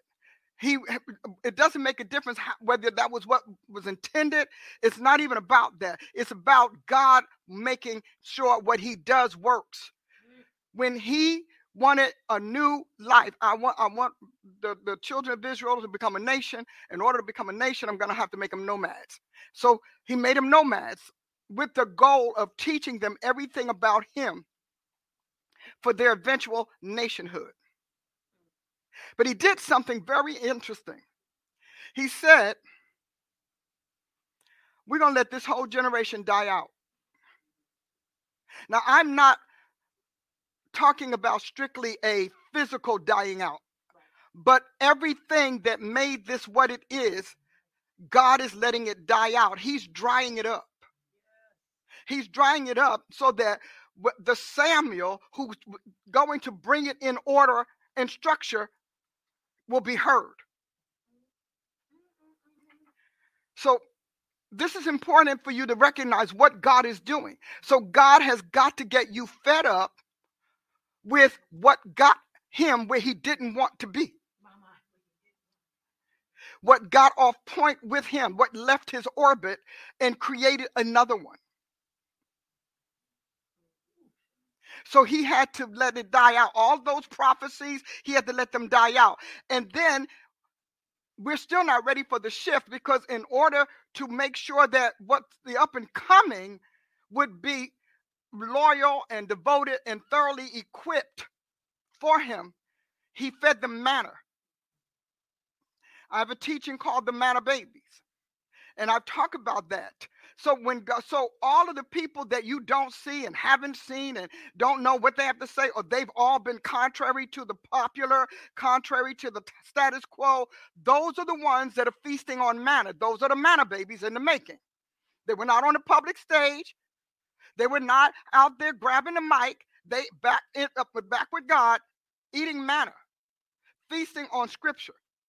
You'll know that they're a replacement because the one thing God does is He starts with His word, which means He starts with Scripture. You will not have a true revival without Scripture because the Bible says, Sanctify them by thy truth, thy word is truth.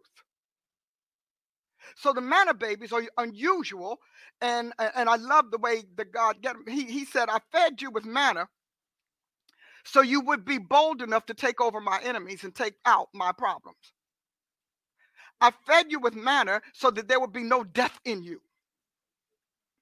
There'd be no death in you. You know, people have said to me, "Yeah, well, you know, Dr. Price, all they're gonna do is the word." Well, I said, "That's what I'm gonna do. We manna. We the manna. We the manna house." See, people got the name manna house, and then you got secular, and they have traditional doctrines going on. We are the word. That's all I got. I don't have anything else. So the second thing God's going to do, you're going to recognize them by the, the, the, not the dearth of the word you hear, but by the depth and breadth of the word that they cannot help but compulsively utter. So you can. Uh, I, I'm sorry. I like because he he speaks to marriages. Let me tell you something. I speak to Jesus. If Jesus wants your marriage, I want your marriage. If Jesus wants your husband, I want your husband. If Jesus wants your wife, I want your wife. If Jesus wants your family, your business, I want it. I speak to Jesus because the prophet is the second highest officer in creation between the throne of God and the realm of men. Second highest officer. I said to someone recently, I said, I'm uh, I'm sorry, I'm I'm an apostle, so I'm going to be the top. That's it. I'm a thronal agent. I am a high agent of the Godhead. I am what the, the Godhead looks to. I am their go to. I'm going to be that until my time on earth is done. So if you're looking for me to act like a pastor, I'm not. You're looking for me to forgive your sins like they should just run all over the place. I'm not going to do that. Now I'm going to call it and then I'm going to give you an opportunity to repent from it. And if not, I'm going to give you an opportunity to go sin somewhere else. Take your sin where you got to go. Well, I recently had a whole issue with one of my prophets that defected by tearing up my church, etc. And I was attacked. I mean, they, my own peers, and everybody attacked me. And I said, God, what's the problem? He said, That's because they're not ministers of my state. I said, Huh? He said, Because ministers of my throne know I can't let sin live in my presence and I have to judge sin. And I cannot have a wayward prophet. So a lot of these prophets are being put out of office. They don't understand that all this move is God moving the office. He's vacating the office. He said, because my manna baby is about ready. And I have to put them in. Because I owe the earth my care. Y'all didn't catch me. I owe the earth. I have a duty to the planet. I have a duty to the next generation, the future generation. I have a duty to repair what the last generation did. And so to them, to most people, God is an icon. He's an ideal. He's an ideology. He's a concept. He's not a being who has to keep things going and watch over his word to perform it. If you are a minister of the state, trust me, you have no problem with, with us doing in the natural realm what secular folk do when their people betray them. Because let me tell you something companies fire you for defecting to the enemy, they fire you. And some of them may bring you up on charges, depending on what you did with their intellectual property and their company secrets. See, it gets real quiet when I talk like this because you are so programmed to think of God as a household God. See, it's a household God thing that's got you lost. See, God's not a teraphim. Ah. Jesus isn't a teraphim. And the reason we're here today is because pastors put him in the house, left him in the house, and said, Let the world go to hell in a handbasket, as if Jesus did not have to deal with that. Jesus does everything his father says, everything. And he said, I have to keep this for my father. So I did what he I did for him what he does for his father, and I end up being the household deity's enemy. But when you understand that kingdom precedes ecclesia, then you understand that Hebrews 2 that says Jesus is a liturgos who is the he's the head of the sanctuary. Liturgos, he's a minister of the sanctuary. Liturgos is a not a church term. It is a kingdom term, it is a secular term for the sacred ruling the secular. But see, you have to know this. I told you I got this. So I had to, we, I don't even know how long we had to fight over the fact that I said, I'm not going to back a lying prophet. I'm never going to back a lying prophet. I'm going to retrain an erring prophet. Because anybody can make a mistake. But who wants to put, we already know what it looks like to have error at the top.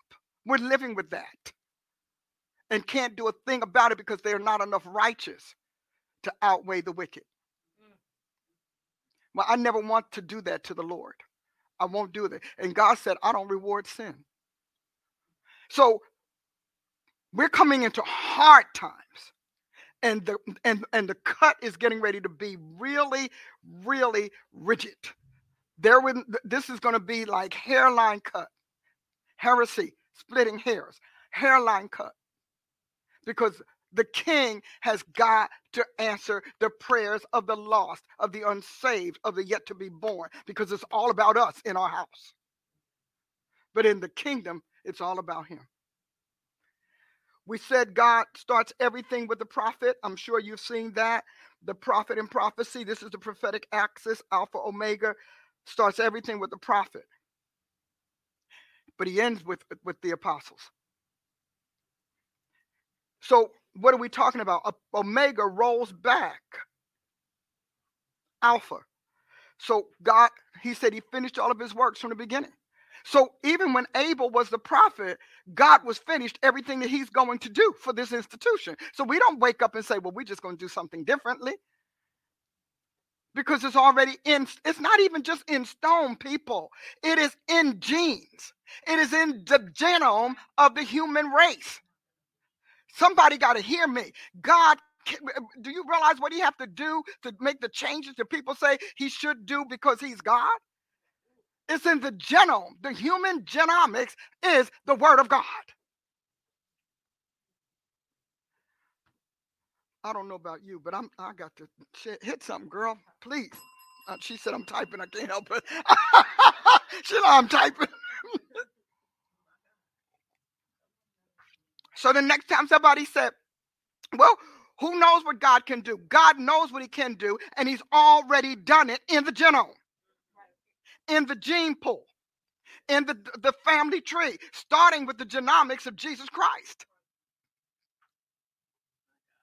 See, because we blew it, uh, uh, we're doing my, uh, uh, I encourage you to enroll in the, my biotic gospel class early.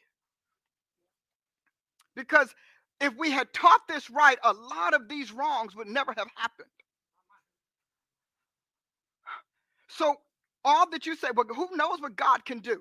No, when things go contrary to God, is because God allowed a sacrificable gene to deviate from his hallowedness. So, the minute Lucifer brought himself into existence as the dragon, as the serpent, as Satan, he infected the genome of all creation, spiritual and human. When he did that, now God's predetermined word has two ways that it can go. You think it's a you think God is being selfish when he's telling you who to marry. Not about that. It's about what he put in that gene pool. What's in that family tree? What's in that family line? Okay? You have got to pay attention to that. That's important. So moving on,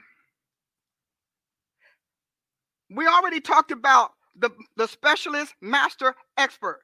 You know, I may have very various issues with some of the prophets that have gone before me, especially the, the ones that talk about master prophet, but they were right in that. They may they may have mastered darkness, but God had prophet masters. I just said they. Did I say? I said they. Did anybody hear me? I did good. Okay, I just want you to know. So they may have mastered, they specialized in darkness, they mastered darkness, and they became expert. Their expertise was for that of darkness. Well, remember, God had a dark angel. He did.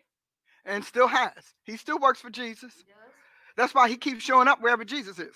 And so, but the point is, we, the, the light is so, I want to say, so meekness, so false humility minded, because it is false humility minded, that we won't become specialists in this thing. We won't become the masters that master darkness. And we won't become the experts that push back on it.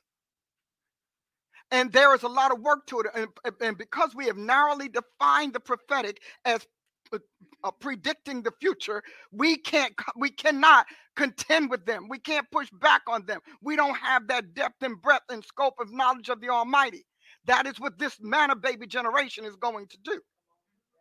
See, this generation of manna fed prophets, manna fed messengers. See, y'all are manna fed, you know? You know, when we, we get all excited over a piece of meat from an animal that's corn fed. That means that there's nothing in it to harm us. Well, this is these manna-fed prophets, these manna-fed divine communicants, these manna-fed up and coming. They are going to take it over because they are like the ones that took down Jericho. They got no sin, nothing there's sin in them. You understand that when you realize and you study what really took out Jericho for the Almighty, you'll look and say, We got a long way to go we have a very, very long way to go. But we're going to do the, we're going to be the manna fed. So the first thing we're going to start doing is having outcomes.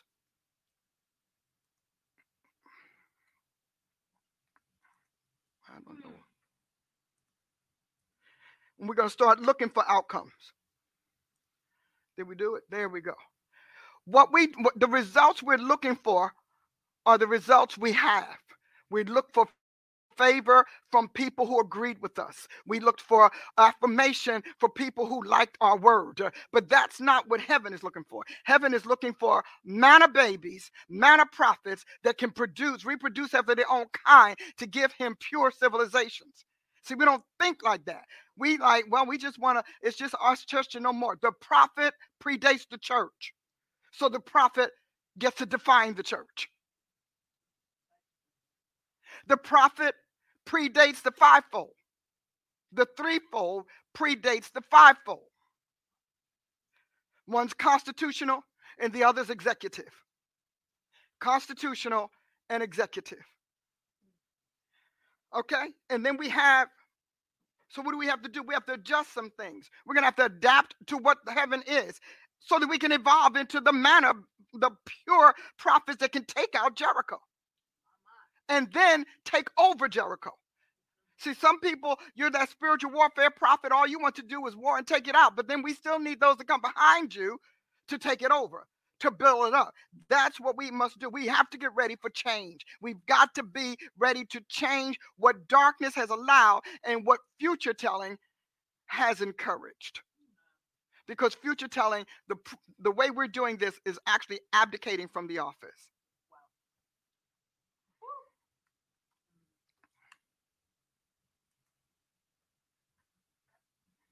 We're trying to get the, the thing at the thing, the thing. We're going to get the thing, the thing. So I need you. I need you to think differently and understand you the, the prophetic as you have seen it and come to hate it is not from eternity. It is not from Jesus Christ. That prophetic, that hateful prophetic is self serving and humanist. As a matter of fact, Ezekiel talks about them being prophets of their own heart.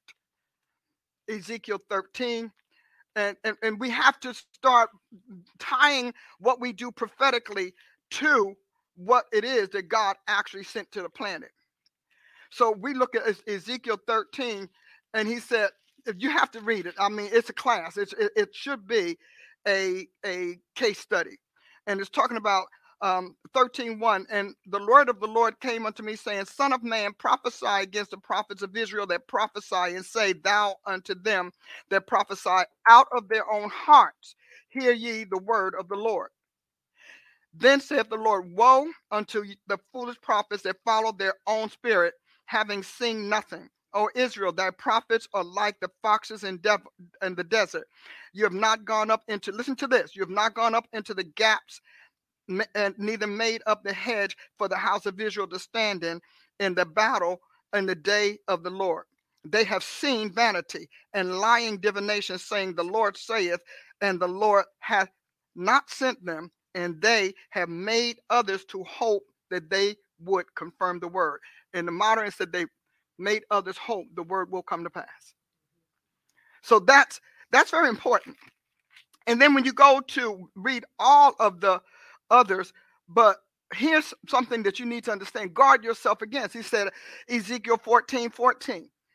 Though these men, listen to this Noah, Daniel, and Job were in it, they should deliver but their own souls by their righteousness. There's a place where intercession will not produce intervention. There's behavior where intercession will not produce intervention. You can stand there and pray all day long. God is like, uh, away with this people, get them out of my sight.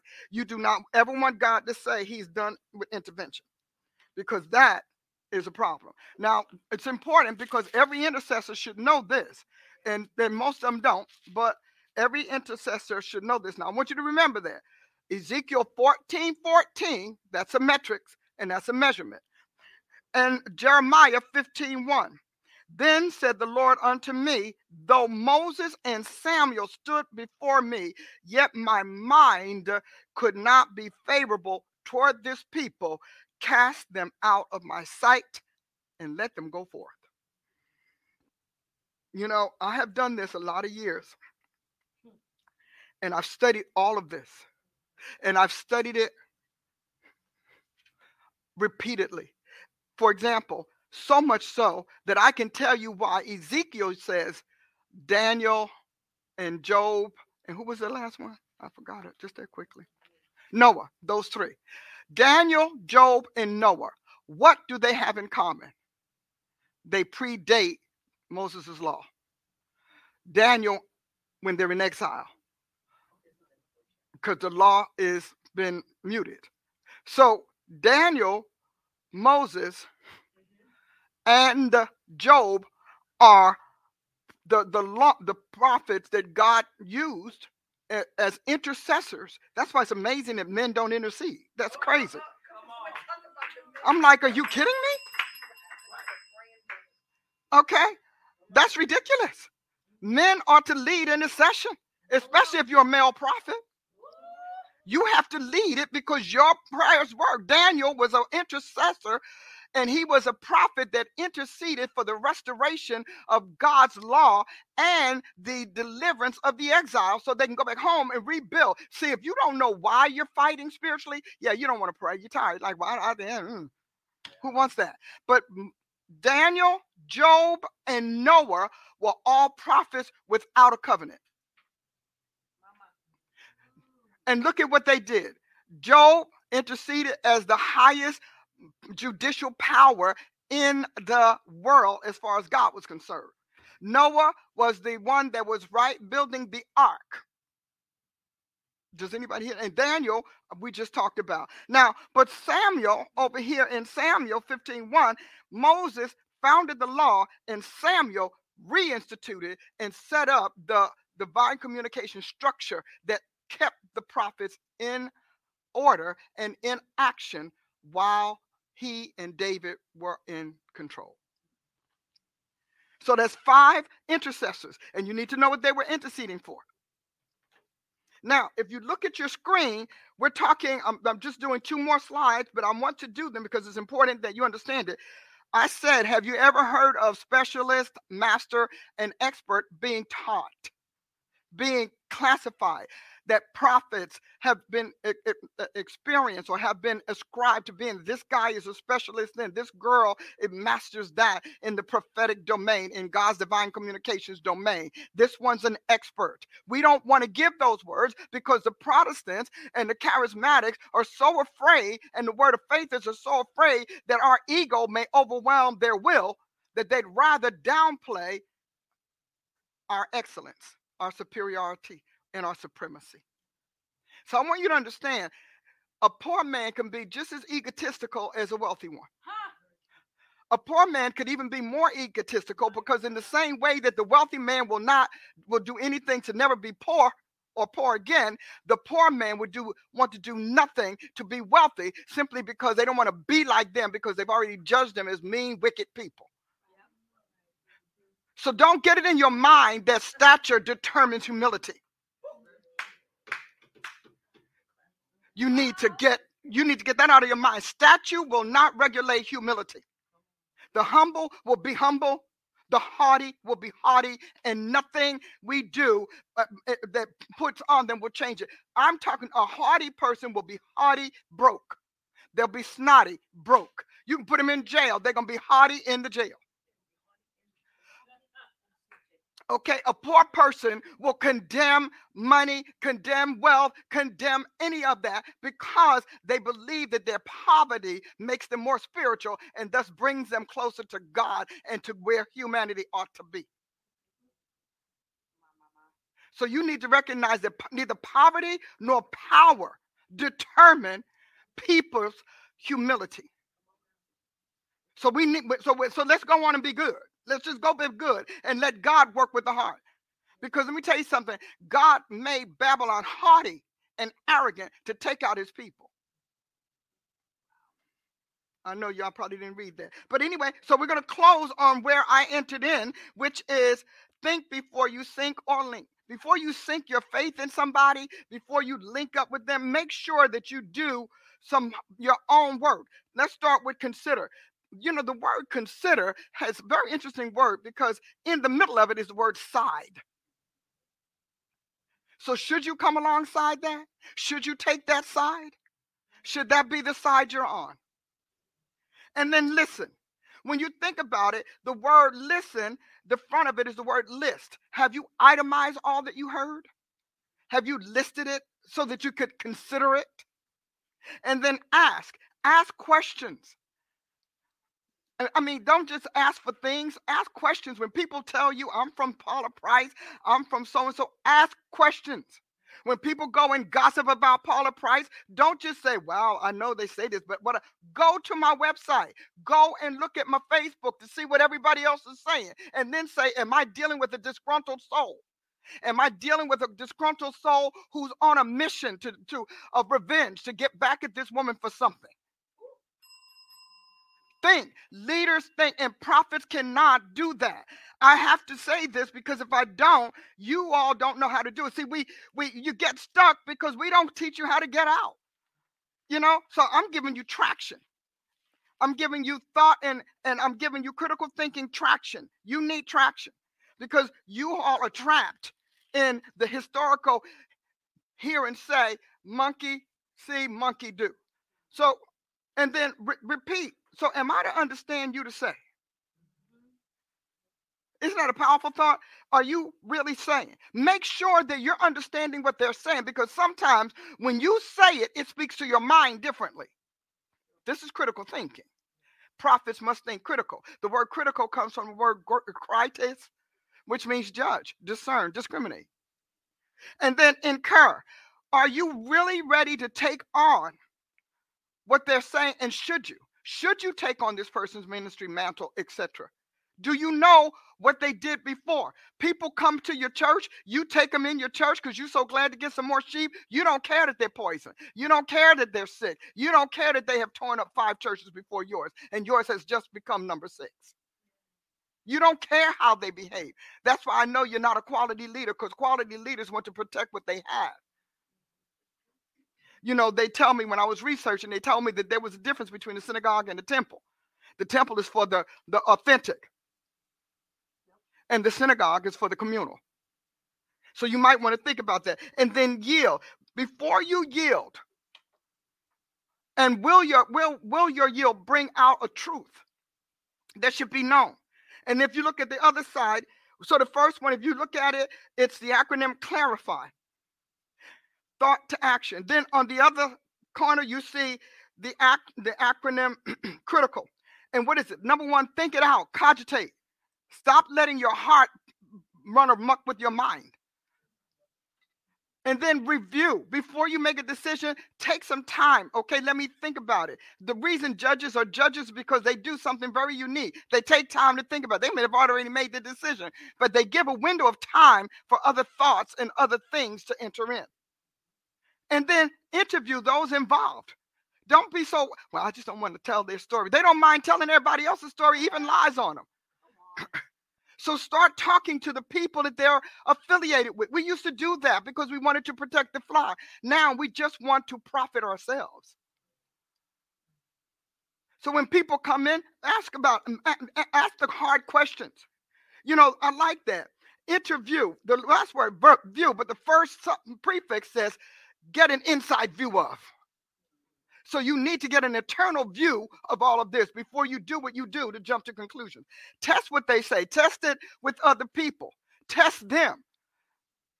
Don't just say, okay, we're just going to bring you in and we're just going to do all of this. Make sure you test them because God said, prove all things. So you should put everything to the test. If you're a critical thinker and if you're a prophet, you ought to be a critical thinker and not a quick responder and then inquire. Ask about them. Do your homework. Confirm. Make sure what you are finding out is lining up with what they're saying and that both are accurate. You don't need to be blindsided when somebody can gut your church, gut your business. And then you want to say, yeah, I should have. No, no. You start out, you treat everybody as if they can harm God. And then you go into action to see if they will harm him. Because if they harm God, they're going to harm you and your sheep. They're going to harm you and your employees. And then analyze. You're still thinking, so you're still withholding your judgments. So you're still thinking.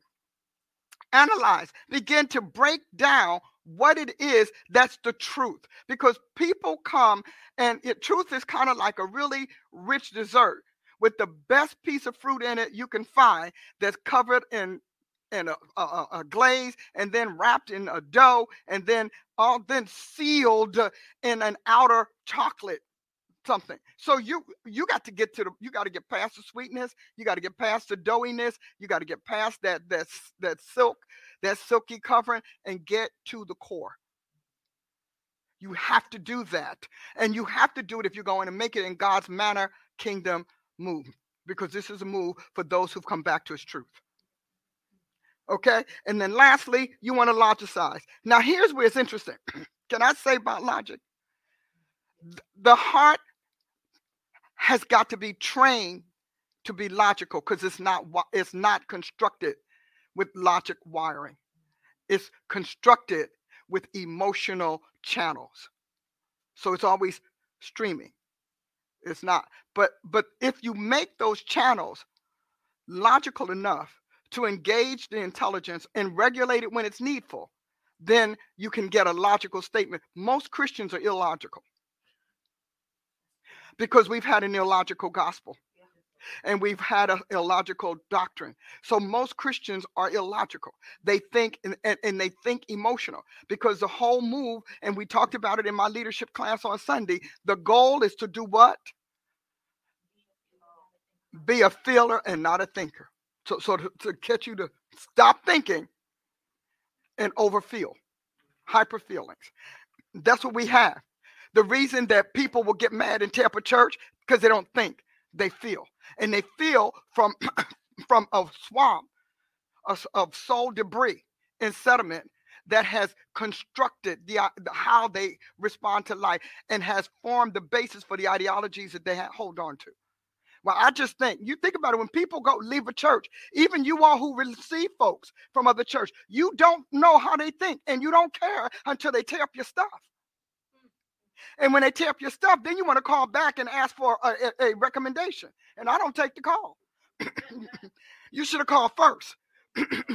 that should have been a first response and not a last resort. So I don't do it.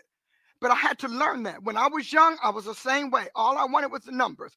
All I wanted was just the people. I didn't want quality, I wanted quantity because I wasn't going to do anything qualitative with the quantity anyhow. Excuse me. But I've grown. And there's a reason why Jesus started with 12 and not 1200. Last one. You're going to appreciate this. Oh, wait a minute. Hold on. Last one critical thinking. You all look at this because all that I just told you involves what's in this word cloud. Strategy, if you look at the backdrop, the strategy and logic are the backdrop. So, what does it talk about? It's talking about taking stock, studying, and critiquing. And all of the things that you've been told over the last 20 to uh, 30, 40 years in God to not do. Listen, run, and so what does Satan say? Follow your heart. And no, no. If you're following your heart, what I see your body showing up as should be telling me what's in your heart, and it does. It does. I have I have folks who are emotionally off. You don't even ask people about their emotional state and their emotional history before you take them in your house. You don't know if they're struggling for mental breakdown. Do we have a little schizophrenia going on here? How many polars do we have? Are they bi, tri, thrive? We don't know. But yet, you should know. You should know because it's going to unleash itself on your people and it's going to infect your house. Are they under therapy? You should know that. Are they under counseling? That's why we have our ministers over families because they get to tell me what's going on with this whole family. You don't know that. A lot of you all taking ex military, you don't know that they have PTSD or not. You don't know anything and you don't care. You won't care until you're sitting there on the side of the road wondering what happened to your work. And you're because the church has been trained to, to want to believe a lie. They're quick to believe a lie and without doing your homework. And I'm saying this because this new move, God is getting ready to have his net out there. He's going to pull in a lot of souls. I mean, we're getting ready to be I mean, bombarded with millions and millions of souls who are coming to Jesus Christ. And you need to know what to do with those souls. And you need to plan now what your responses are going to be, how to contain them. So many times they'll leave they'll leave one ministry where they wreck their leadership and come to your ministry, and you're so glad to have help. You put them in leadership, you put them to work right away. Don't realize that even though they can perform well publicly, they're they're feeding your people in meetings and they're feeding your people in trainings. You should know that. Is this all right to say? So if you look at the bottom, the acronym SAFE, scientific, analytical, forensic, and evidentiary. What is the evidence? What type of evidence are you seeing? And so before we close out today for the giving and all of that, I just want you to see this last one. You see the six blocks. And then prophetic thinking from action to motion, enactment to enforcement, expression to evidence. This is prophet talk. This is prophet mind. This is prophet and apostles wisdom. Because your job is to take care of the king, the kingdom, as the king would, because you're standing in his place physically. So you have to think as he think, walk as he walk, talk as he talk. Attach the term to two sets of blocks, the terms in the two sets of blocks to the effects of prophetic thinking. I gave you today prophetic thinking in action, in effect, techniques, technology. Isn't that something? We need that. And I want you to get it. I, I need you to get it. I need you to get it because things are about to shift rapidly in the church and they're going to shift so suddenly and abruptly, you're going to find yourself at a loss for what to do. You won't have tools, you won't have instruments, so you'll be delaying God's harvest while you go and whip up tools, whip up some instruments, go and gather this and gather that research and all of that. I'm telling you, I have it. You don't have to do all of that work. drpaulaprice.com. Check our advisors, check with our chief apostle, our, our chief prophet and our apostles, but our chief prophets, because they work on this. We can help you handle these people, handle the flood, handle the influx. Everybody know Apostle year. I don't even know. She never stops. I don't know. I don't know uh, any of them. I don't know when they stop. Maybe they don't. But but the point is, and I have a raw team that can take the flood and bring your people where they have to be in the kingdom I'm not talking about a congregation. I'm talking about the kingdom in the king's realm so that we can become specialists, masters, and experts on purpose by instinct, intelligence, and by faculty. Well, I'm done. Are you ready to? What's what's next? They tell me. Uh, they gave me. They, you know, they showed the sign a couple times. And so that was the time. She said, It's time to give. I pray that this has been a blessing to you. And I'm asking you to sow to me the equivalent material seed to what I've just given you as spiritual information. You know you're not getting it everywhere. Now, after this week, you'll probably be hearing elements of it everywhere, but the cohesiveness you still won't get because a cohesiveness comes from holism. So I get I have the holism, so you're going to get cohesive. And you're going to get coherent. So I'm asking you to sow a seed. I'm sure that Rachel has it up on the screen. Sow your very, very best seed. And also consider taking a powertrain class. Apostle Ashley works on them day and night. She picks out the most wonderful things. It's really great. Consider that. Also, take an assessment so that you know. Why start working on yourself when you don't know what to work on? We help you not only work on what's necessary, but to prioritize it. So you want to take an assessment. Do start with the MAQ.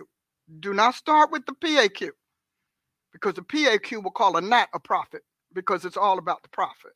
Start with the MAQ.